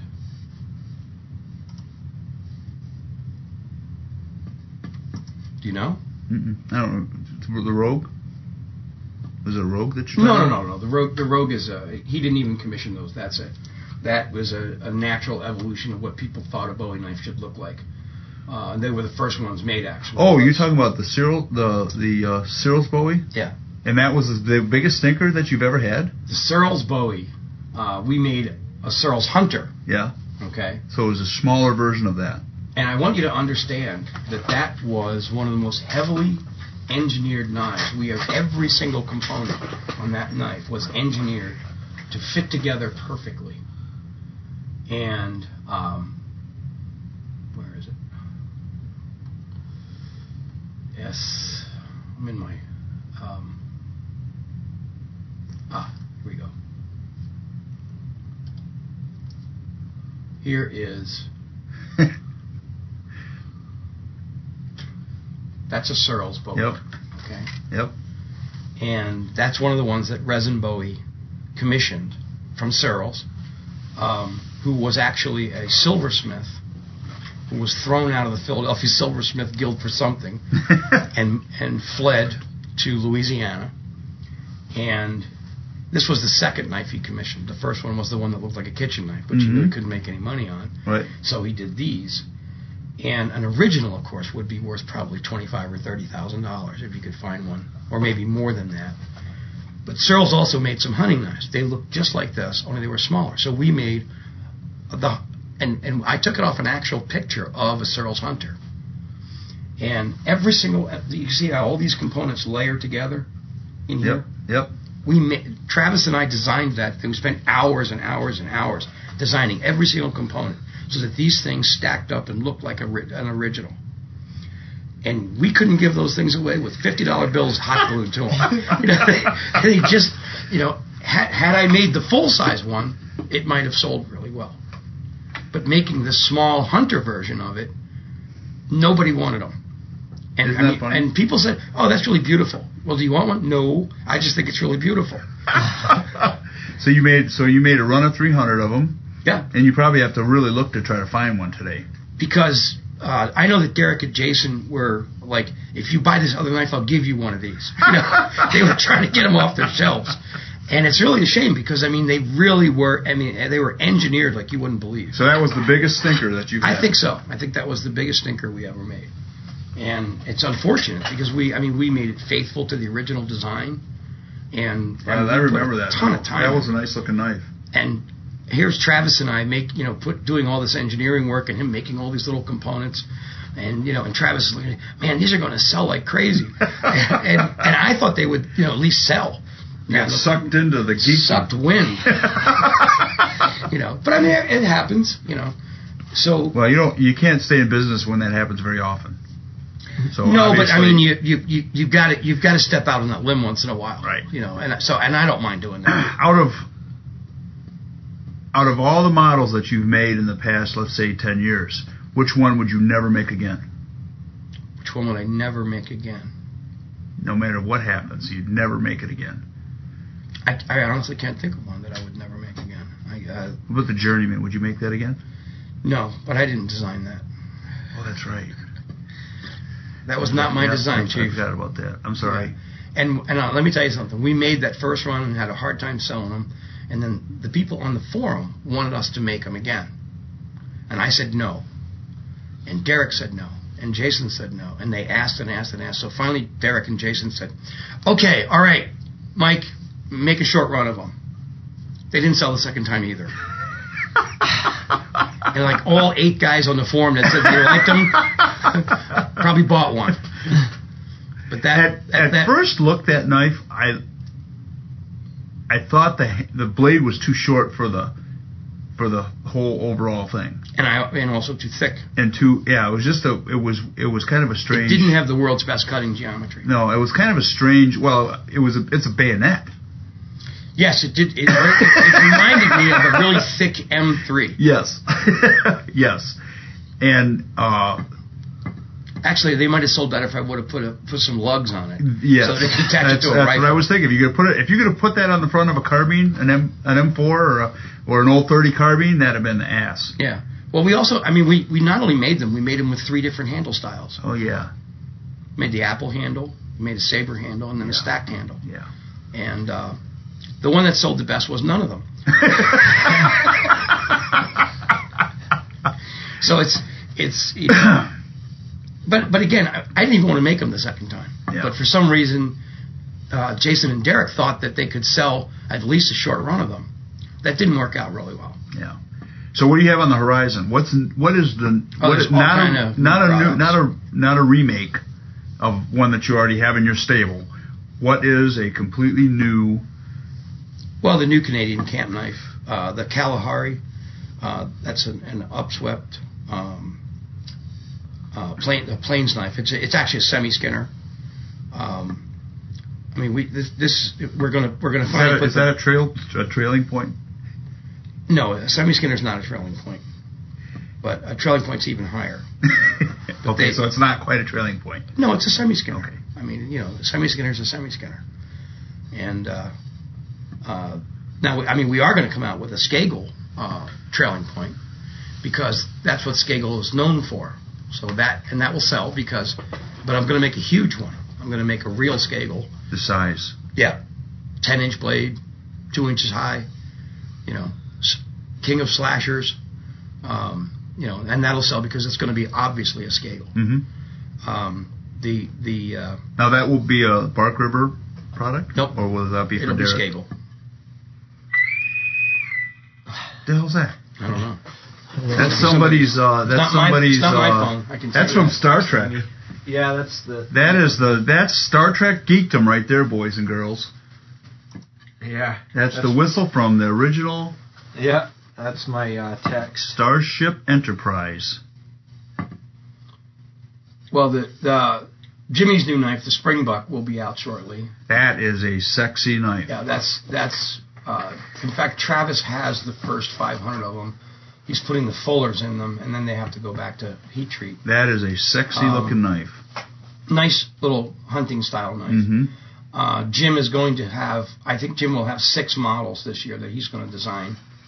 Uh, one of them got designed here today, Yeah. and uh, um, And that's actually a nice looking knife. I like it a lot.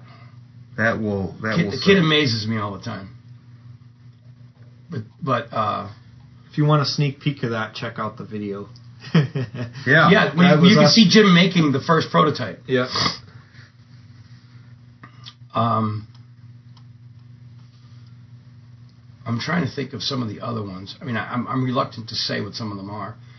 Um, one of the ones that we're going to be making is the Boundary Rider, which is a, a full size Bowie that we actually have uh, threatened to make for a number of years. We're finally going to get it into production um, with about a nine inch blade. I haven't totally decided whether it's going to No. be nine between it'll be between nine and ten inches. You were gonna make uh, the full size Hudson Bay cancer camper uh, Yes, Hudson Bay camp knife. yes, that'll be out this year.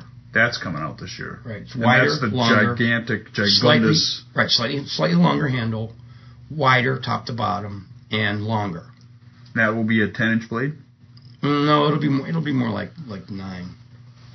Yeah, you you reach a uh, diminish a point of diminishing return sometimes when you when you make blades that are much over nine inches or so, um, because they start falling into the short sword category. So talk to me about the short sword, the the Bravo short sword. The Bravo Three.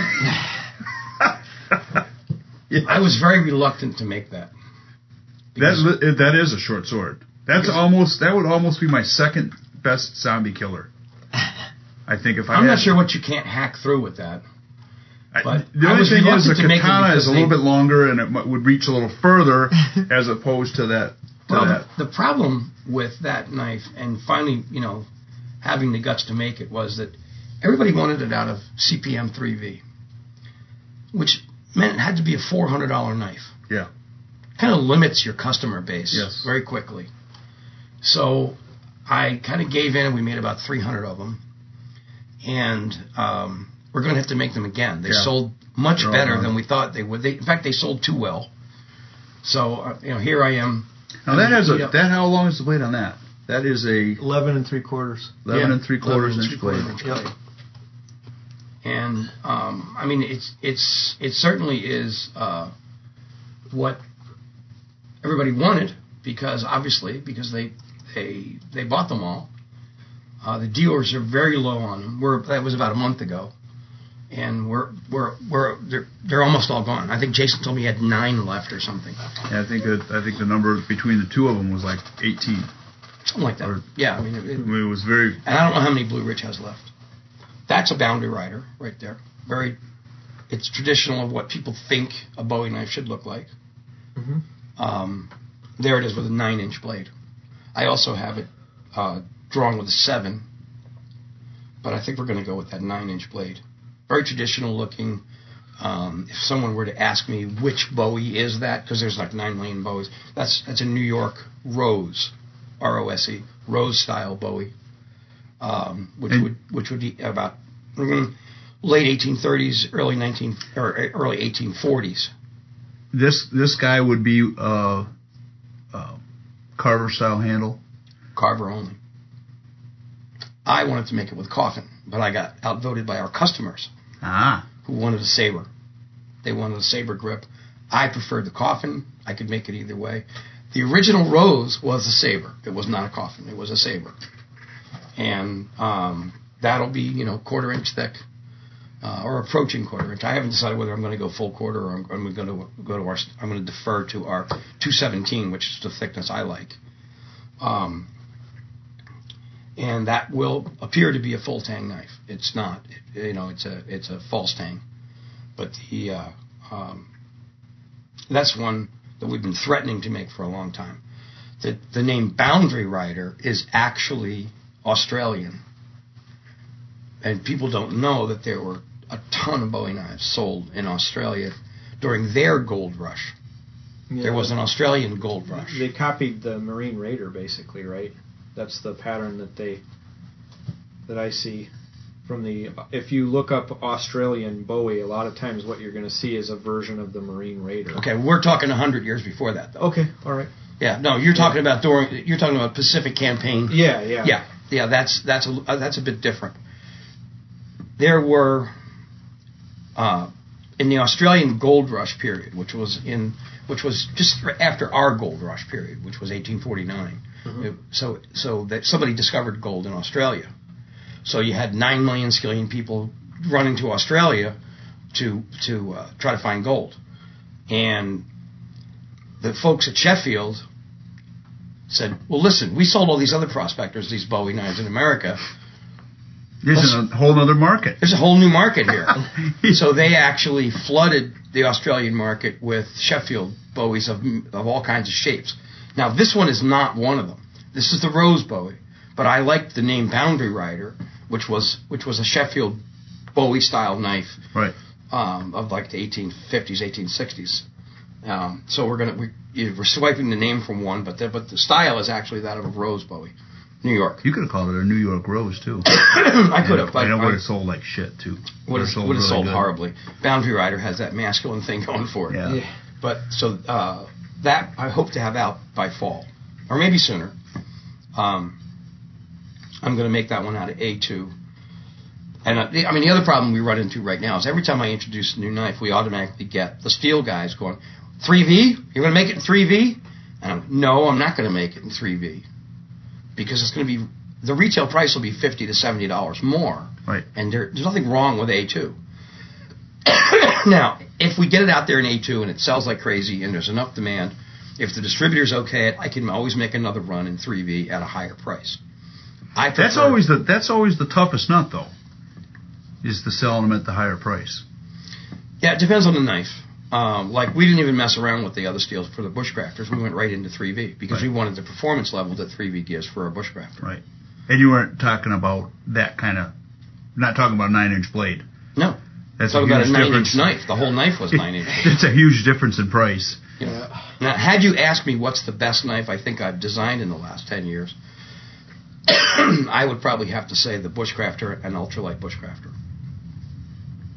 Now, see, I would say if I was to, m- my choice would be the ultralight bushcrafter and the Aurora. Aurora. The Aurora still, and even the the little the, the baby Aurora I like too. Yeah, now- But the ultralight bushcrafter is a pretty damn hard knife to beat. We took a lot of time designing the Aurora. we took two years designing that, yep. making prototypes out of all kinds of Oh, other yeah. things and sending them out to people, in fact, Oh, all over yeah. the world. Yep. And when I finally finalized the design, I realized that I had a, a bushcrafter that would really work. It's Mm-hmm. a large knife. It's larger than the um, than what people think is is a bushcrafter. But you really and and also if you have large hands, that's the ticket right Yeah, there. and I I even uh, uh, made a bigger version of that at a grind at one time for uh, for my future son-in-law. That is a um, actually I didn't do it. Jimmy, I think Jimmy made it. Um, and he's a bi- he's a great big guy. I mean, he's like six foot a ton, Uh-huh. and his hands are about the same size as my hands, but he wanted a little bit bigger more, and his is a little bit bigger than that, just a little bit. And uh, I, to me, I think that's if I only had to have two knives, only could choose two knives to take into the world for the rest of my life, it would be those two. the ultralight bushcrafter and an aurora. There's absolutely nothing you couldn't do with those. Yeah, we put a lot of time in, in, in the Aurora design. The Bushcrafter was not that difficult for me to design because I knew what people perceived a Bushcrafter to be, Right. and it was and then my job was to make one that fit that look but actually function Right, because a lot of them don't actually function. They have the look but they don't actually function. right. So I had to uh, do what I considered cor- correcting. Have you seen an ultralight bushcrafter? I don't think I have. No. I think I have. I brought one. Yeah, you've got one. It's not out on the table over there, is it? Uh-uh. Um, the, the ultralight bushcraft there only weighs 2.7 ounces. Jeez. and it will do the work of a much larger knife. And we had to use 3V for it. This is the little brother. What's this one? No, that's that's the ultralight bushcrafter. Oh, this yeah. is the little brother. Okay. Yeah, that's handy. I like the thinner blade on it too. That's That's only handy. 85 thousandths thick. See, Wow. that's the bushcrafter, and then we Yeah. just scaled it down. Just scaled it Now down. you do know that we're coming out with a the big brother of the bushcrafter this year, Really? Bushcrafter 2 Huh. by So popular that's going to demand. try to be popped out of my. It's going to try to pop the aurora out of my first place. You know, I don't know what it's going to do. I knew I know that we have a ton of demand for it, where people want this knife scaled up to a five-inch blade. Hmm. This is a, a 3.8-inch blade. Yeah. They want it scaled up to five-inch, which means it's going to have pretty much the same handle, a little a hair longer, a little wider, and a little bit wider blade, and out to five inches. And for people who like this style of knife, it probably would be killer the the ultralight bushcrafter I still think is one of the best knives I've ever designed, and, and also keeping keeping the weight down to 2.7 ounces makes a huge difference, which means you can actually have it with you. I actually have been wearing this. I know A you've lot been like using that. it like an E EDC. Yeah. Yep. I I switch back and forth between these two. And that's a That's, the smaller little- version of the little brother. Aurora. Okay. Yeah, Littenbrow, Okay. Littenbrow. which doesn't actually mean anything. I don't know if you know that or not. That's Yeah, not really Swedish. It's it's uh, it's actually a Swede word and a Finn word. Yeah. stuck together that Americans would understand to, it means little brother. But it's really not. But Litton I just Brown call doesn't it really actually mean little brother, but but it does to us because that's what we told everybody, and we wanted something that they could actually pronounce. Yeah. And it's and that's a nice knife. Yeah. But that's heavier than that's heavier than the ultralight. Yes. But it is but it is a very usable It's blade. five o'clock. You know what time it is? It's Five o'clock. It's actually six o'clock. Wonder why that is that on a different time frame? Why did that change? Are you on our? Yeah, we're in the same wait. time zone. Yeah, but you know we're right on the line. And Well, that's it, I'm wondering if it's switched. it, will switch back and forth because I we are bet you. right on the line. I bet you it did. My computer did. So You're, you're about eight or ten miles from the line here. Hmm. So geographically, the it The doesn't GPS know. It doesn't thinks- know where it we thinks are. Where we're at. It's- But I always find it it's amazing that Escanaba even shows up on GPSs. well, it's a great place. Has a lot of great water, a lot of great fishing, and hunting, and a lot of a lot of great woods. hunting. Big woods. big woods, cross country skiing, downhill skiing. Uh, winter sports are, are huge here, and in the summer there ain't much you can't do here. Ah, swat flies, swat mosquitoes. The You mosquito season's not too bad. can you can uh, black, Black flies. flies are bad. I mean, if, It, some years it is, some years it is. It doesn't really bother me too much. our cold weather this year, I was told by a forester that is, uh, you know, how we're losing our ashes to the emerald ash borer. hmm Um, apparently, this, all this cold weather has kicked the larvae's ass, Right. and uh, there's some chance that we may have some ash survivors. And and I don't know on the UP, but uh, or I don't know on the Lower Peninsula, but maybe in the UP you will. But in the I, I think we've killed off an awful lot of larvae up here. yeah, by I'm, us, I'm waiting to see what tick season's like. that'll be interesting to see what happens. I think we're going to have less ticks because there. because of the hard winter. Well, you know, we haven't had uh, a day over freezing since December. Yeah. Like second. Mm-hmm. I mean, I don't think it's been over freezing since December second. We had one day here that was Yeah. over freezing. and so that's they and and a lot of it has been below zero. Yeah. you know, nights below zero. So Well, when- have to have to have it come up with a new measurement about wintertime, the nights below zero. How many nights below zero are you? well, actually, you guys have been getting hit down there. No, we've been just it's been brutal, just a brutal winter. Up here, we, we're kind of used to it. Like when, when they had that big storm and they, they called it Hercules on the East Coast. You know, they were everybody was talking about it. I said, well, up here we call that Tuesday. Yeah, yeah, exactly, exactly. We just call that Tuesday up here. No big deal. But this is a record snowfall here too. Well, it's like well, I think we're 140, 140 inches now, 150 inches, something like that. See, we're only like 43 or 44 inches because we don't get anywhere near the snow. that Well, you're in you the get. banana belt here. We are in the banana belt. We are in a protected It's area. officially the banana belt along the Yeah, it's lake protected shore. because we're so close to the lake. Storms either go over us or north and s- or south of us. We don't get hit like the rest of the UP does. I mean, for them to get 100 inches, that's a light winter up here. For us to get for us to get 30 is a lot yeah, because we just don't get the same amount of snow. And that's not a complaint, by the way.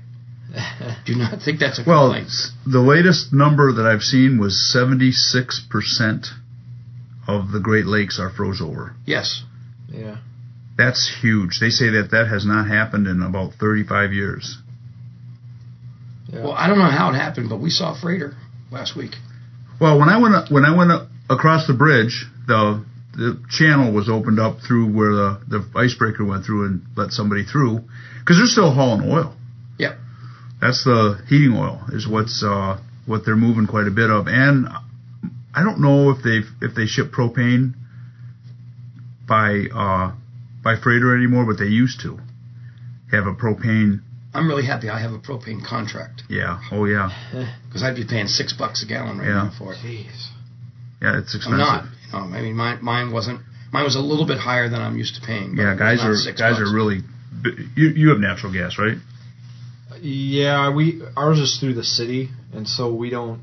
I mean, uh, it doesn't doesn't fluctuate much for us. But I mean, City gas is at the corner of my street, Okay. but I but I, I want propane because for me to get the city gas, I have to pay for the hookup for the whole block. Oh yeah. There's only two houses on our block, but I have to pay for if I want to if I want to get gas to my house, I have to pay for the guy that lives next to me, and then all the other empty lots on the street have to get hooked up. So I'd have to write a check for like twenty-seven or twenty-eight thousand dollars to get natural gas, so the only way you could do that would be split it up amongst the landowners that wanted to pay, which are zero. which are zero, Right. or the gas or LP gas has got to go to twenty seven dollars a gallon before it's even worth it. Well, I mean the the the, the propane. I've got a five hundred gallon tank, and it's not that much to fill it, and it lasts a couple months, even in the wintertime. Yeah, but if it was twenty seven dollars a gallon, it'd be a different would story. be a different story. Then I would, then I would Yeah, belly up then and you pay have the to- twenty-seven thousand Have to dollars. Figure it out. It would be a math thing. Yeah, yeah. I'm not bad at that. No. not the greatest, but I'm not bad at that. But the the uh, there are people who uh, I mean, we have a lot of deaths because of it. Where older people can't afford the, the natural gas. I mean, the the propane, and they're lighting like a, a charcoal uh, grill in their Yeah, house to yeah. heat it, and then of course they're, it kills them. Just I know my my rent. renters. I've been very very lenient with them this year uh, because of because of the cold. You know they're they're struggling. I mean people are people are hurting all over.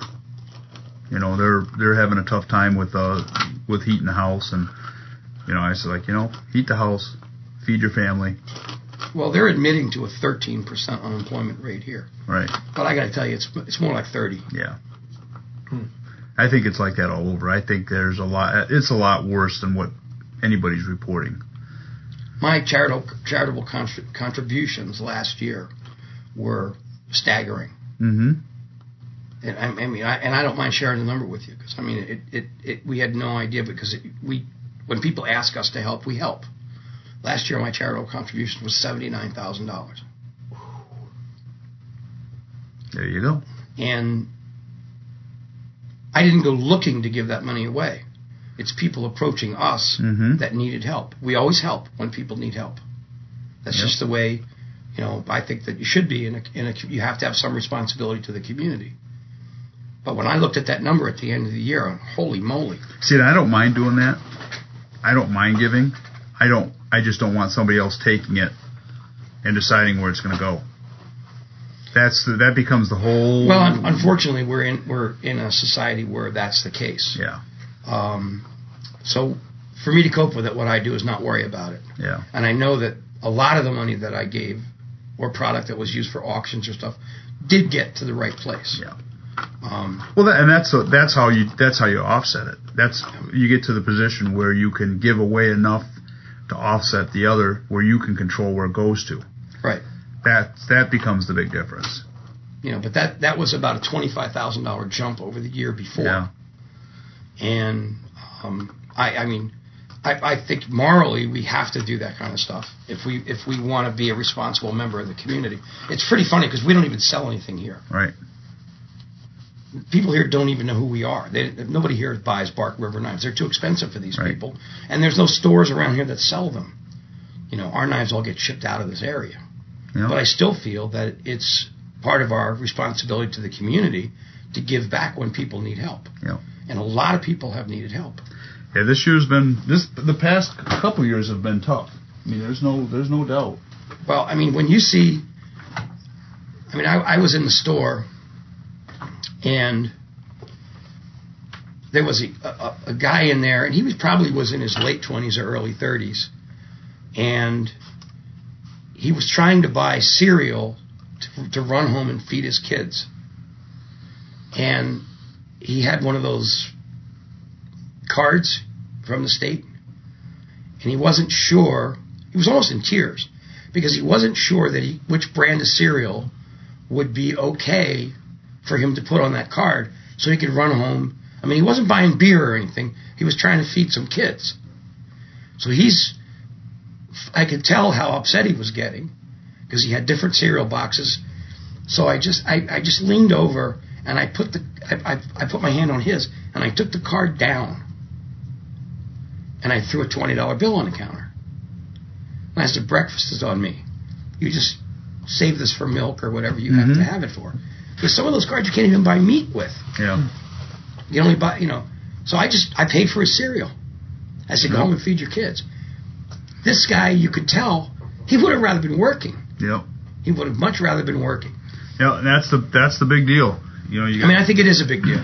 you got guys that that want to work and can't find jobs, and then you know some people think that just raising the minimum wage is going to solve that so you know solve that No, because problem. and- Uh, the, the products that they buy will go up proportionally. Yeah, So it's, a, it's a exactly. net zero effect. exactly, and But- that's they. A lot of people do not get that. They I think mean, that, we oh, can't run an ad in the paper when we're in when we're in a hiring phase. We can't run an ad in the paper. We'd have to have the sheriff come over here and direct traffic. We have to do it through an agency that will that's that's prepared to get resumes and then give us the resumes. If we run an ad in the paper that we're hiring, I mean, our parking Yeah. lot's full now. There'd be a lineup down the street. Yeah, I mean, we would cause a traffic jam. It would stop that train from going back and forth. Right. All day long. yes, oh. the disadvantage of being next to a railroad siding. People say, "Is that?" A, I'm on the phone with people. They go, "Is that a train?" I go, "It sure is." is it inside your building? Well, no, but it's across the street.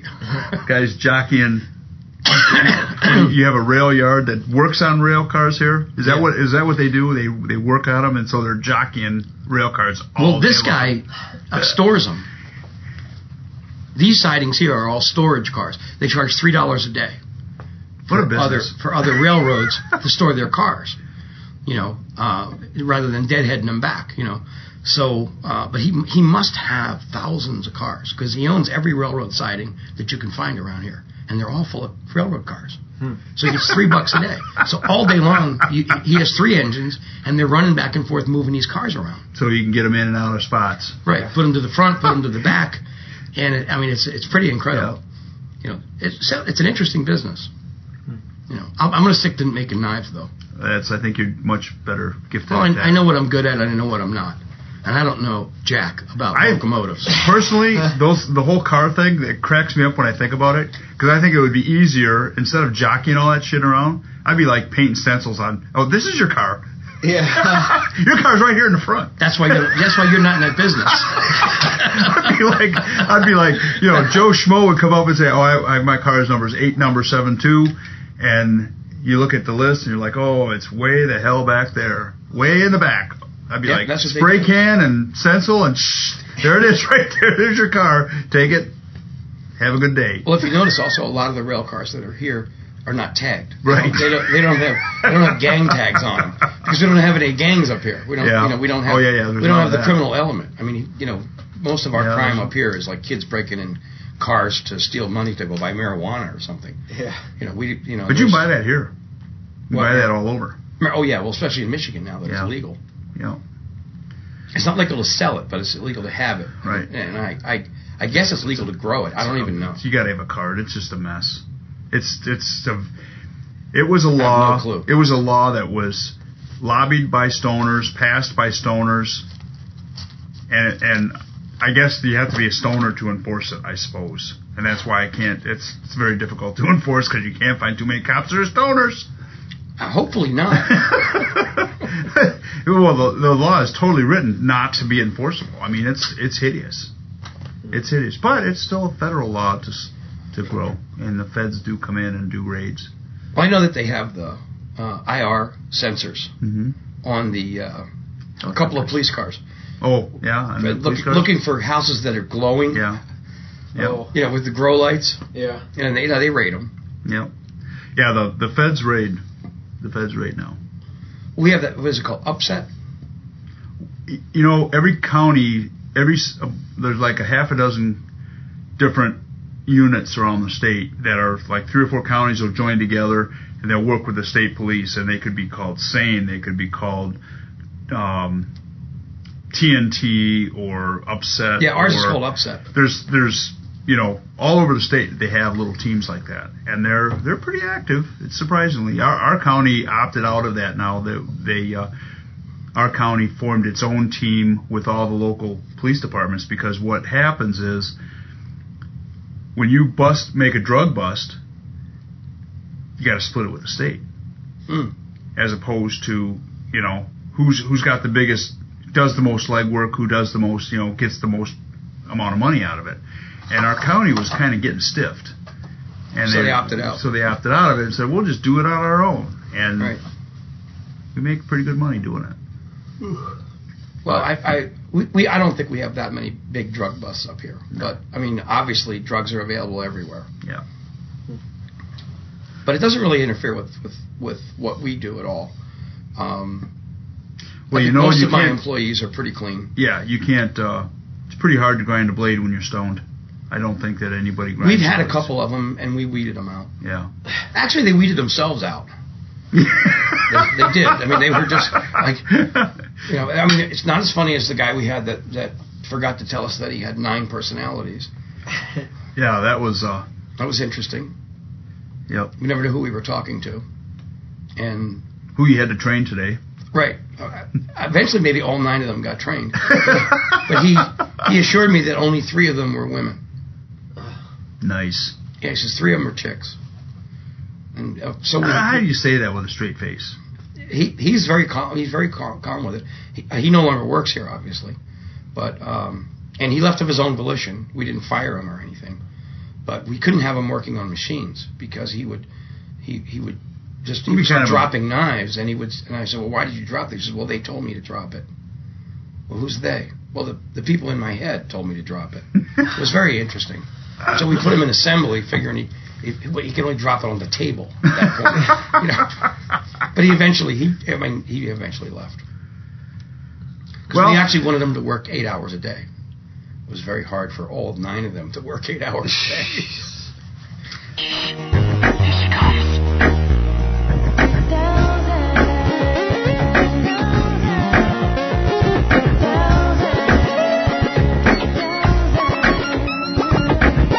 Give me the chance to dance some master when I'm not the sun. Huh.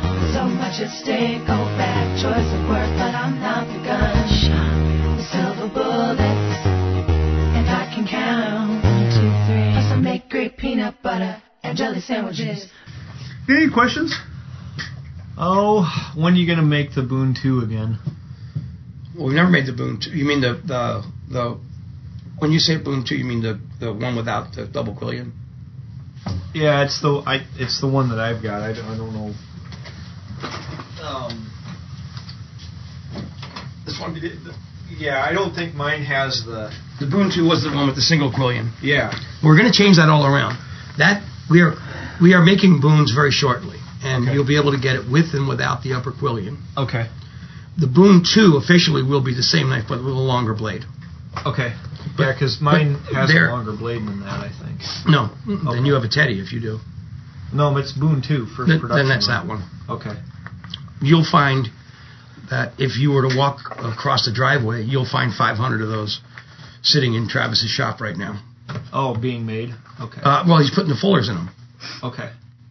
He has to machine the fuller in before I could take it to the next step. Yeah. And that's the heat before heat treat treat, stuff. right? Yeah. you've got to machine the fuller in before heat treat. Yeah. Yep. There, it's a lot harder to put the fuller in once it's Yeah, I would imagine. once it's 58, 59 Rockwell. They don't machine real well, yeah. so we have to. We but there's there's 500 of them sitting Uh-huh. nice. uh, across the across the driveway in, in Travis's shop. and we should talk about the um, Bravo that you're making that's got the recurve in it. Yeah, the the new Strike Force. Yeah. It's a fighter. It's a it's a fighter with a Bravo two handle. That is a badass. It's uh, you know we could call it a utility field knife if we wanted. Uh, we could make some silly excuses for it, but it's a fighter. Uh-huh. It'll it'll it'll thrust and slash with the best of them. It's a six and three quarter inch blade, very wide. Um, I think you'll like the, the balance of it in your hand. It'll feel really good in the hand. It's going to be a full quarter inch thick, Uh-huh. and it's going to be A two. Okay. Um, we all we already have people complaining that it's not 3V, um, and I feel as though you don't need to step up to 3V for for the intended use of that knife, because you ain't going to break one anyway. No. And having something be um, four times tougher than something you can't break is, I think, is fairly moot. And it'll hold an edge really well, and they'll they- and they'll be they'll be probably fif- about 59 Rockwell Uh-huh. which is what, what is what I like. Fif- between 58 and 60, 59 is what I like the most. For A2, you can make A2 all the way up to 61 without it getting brittle, but then we lose the sharpenability. Uh-huh. We want people to be able to sharpen them. Yep. So as you go up in Rockwell, the the, the wear resistance goes up, but it, on the other hand, s- it's hard to restore the edge. And I think it's important that people be able to sharpen their own knives. I don't mind sharpening them for them if they want to send them in, but they ought to be able to sharpen them themselves. And for Bark River, what do you tell people as far as their sharpening method? How should they Oh, restore an edge on a bark? They River? should use a hone block with sandpaper. Mhm. The leather hone block, sandpaper draped over it to to uh, get the edge back aligned, and then finish it out on the on uh, black compound and green compound on the leather. Okay. We Now- still maintain the same thing. do you have a lot of uh, do you have a lot of your customers now m- moving toward the work sharp Yes, we caution them greatly on because use you of can it. do damage? Yeah, you can't use a rough belt. You'll you'll you'll regrind the blade. Right. and take out the geometry. But if you use the finishing belts only, uh, you can get a pretty good edge on almost any knife, including a bark river. But you have to take the shield off, I think, for the Yeah. bark river. Yeah, because you have to use the you have to slack belt it. Right. You have to slack belt it and use the. Yeah. Um, yeah, and I would say that there's a good percentage of our customers. I know that that uh, Jason sells a lot of them. Um, Jeff McKnight sells a lot of them. Um, I, I I was- don't know if Derek has them or not. I was talking to Jeff at a another show and and he had uh he was saying he in fact I got a bunch of belts from him for the one I have. You have to just watch the heat, Yeah. and you don't want to use a rough And- belt because you will regrind the blade. And I usually what I usually do is I'll use the fine belt and I'll actually apply compound to it. Yeah, a lot of people do. and it for just touching up the edges per, works nice. But it it does the same thing that the that the I think it does a similar thing that, that the leather block does, Mhm. except you just don't have to do it by hand and it's a lot faster. Yeah, it is a lot faster. You know, that's But but also, if you have it the wrong angle, you can take the edge off yes, just as fast. yeah, yeah. You have to pay attention. Yeah, you got to pay attention to what you're doing. Um, I still go for the traditional stuff myself. Um, a lot of guys are switching over to the CBN compounds, which cut faster. Um, they they cut just as fine, if not finer. Um, That's the stuff you have in that. yeah, that's the spray or the liquid. The liquid actually you put on with your finger. and you have to Was use. that that's what Jimmy was using to for? no, this is just water. This is these are water stones. Oh, he was using the water stone. That's a water stone. Okay. But the uh, the CBN compounds, um, That's the stuff that's it's, a, available. it's, it's kind of a, it's kind of a uh, Our friend about Ken? The, yeah, about the consistency of pancake batter. And you put a rubber glove on and you wipe it on the and you but you have to be careful. You- That strop is then for that compound. You can't cross contaminate between the different grits. It's very sensitive to that. what happens to it? Does it explode? No, it just doesn't work as well. Well, c- you know, it could be like Some reaction. like or the like the gum that you chew one color and you mix it with another color and it. something, like pop six rocks and seconds. I whatnot. have no idea what he's talking about. Some people will. Claim ignorance. Claim ignorance on that completely. Yeah, we can delete that out. But the, uh, um, I, I think that the CBN has a place. I think it's extremely expensive. Guys that have it love it, but when you're paying forty-five dollars for a little bottle of compound, and then you need fresh strops to use it, uh, and then you you should put that strop in a plastic bag to keep it from getting contaminated. I mean, it has its up and downside. Um, I'm probably s- just going to stick with the black compound and the green compound. I personally, I only use the black. Well, that's the that's I didn't want to say that, but that was the that's the color that I stick on the belt is the black. Yeah, I just use the black compound. I mean, I, I, but I know customers that go But black, green, white, pink because they want that kind of edge. I personally don't need that kind of edge. If, if want something that cuts, yeah, if- just down and dirty. It's just got to cut. right, That's the whole key. That's And and I- that's where I come from. and I don't believe in utility edges. I think a knife should actually be sharp. Now, if you want to split hairs and say I can make it sharper, please do. Go ahead. But Knock I just yourself want out. a good, clean, maybe 2,000 grit edge, and I'm happy. As long as it cuts. Yeah, at home I only have straps with the black compound for my kitchen knives. I don't take them beyond that, No. and I can slice a tomato pretty thin. Well, anything else? Anybody? I'm good. I'm good. I'm All right. hungry. I'm Actually, hungry it's and I time to have eat. I have a little bit of work to do before we can eat. What do you got to do? There's about 300 pounds of Oh, heavy American iron. Okay, you guys, sitting in you the guys can other do room. that. I, I I and I can pick that up and with we one we got hand. to wrap up because I got to head out to the store if we're gonna have a nice dinner. yes. okay. You know how to get Chianti, you know how to get to the house, right? yeah. Chianti, can you say Chianti? I can. have a couple I bottles. Can, I can say it, but I can only have one glass. Why? Instant hangover. Shut up! Red red wine and me do not mix. I can have one See, glass. it's that Isn't white- that a shame? it's from Iowa. Isn't that a shame? It's from Iowa. We're gonna have to drink the rest of it. yeah. Do not block my my uh, garage door. Which side are you on? I am on the right, pulling behind Leslie. Okay. You remember where it is? You you parked Oh. Yeah. in the left, Yeah. I parked in the left, right? and she was stuck out. The car was stuck here. Right. The car was stuck here. Here's here's another knife geek question. 01 tool steel, uh, typical Bowie knife pattern. What Rockwell do you ask the heat treat guy to put it to? Fifty-eight sixty. 5860. What about uh, 1095 9 inch Raider Bowie pattern? Fifty-eight sixty. Okay. All right. You're always safe right there. okay.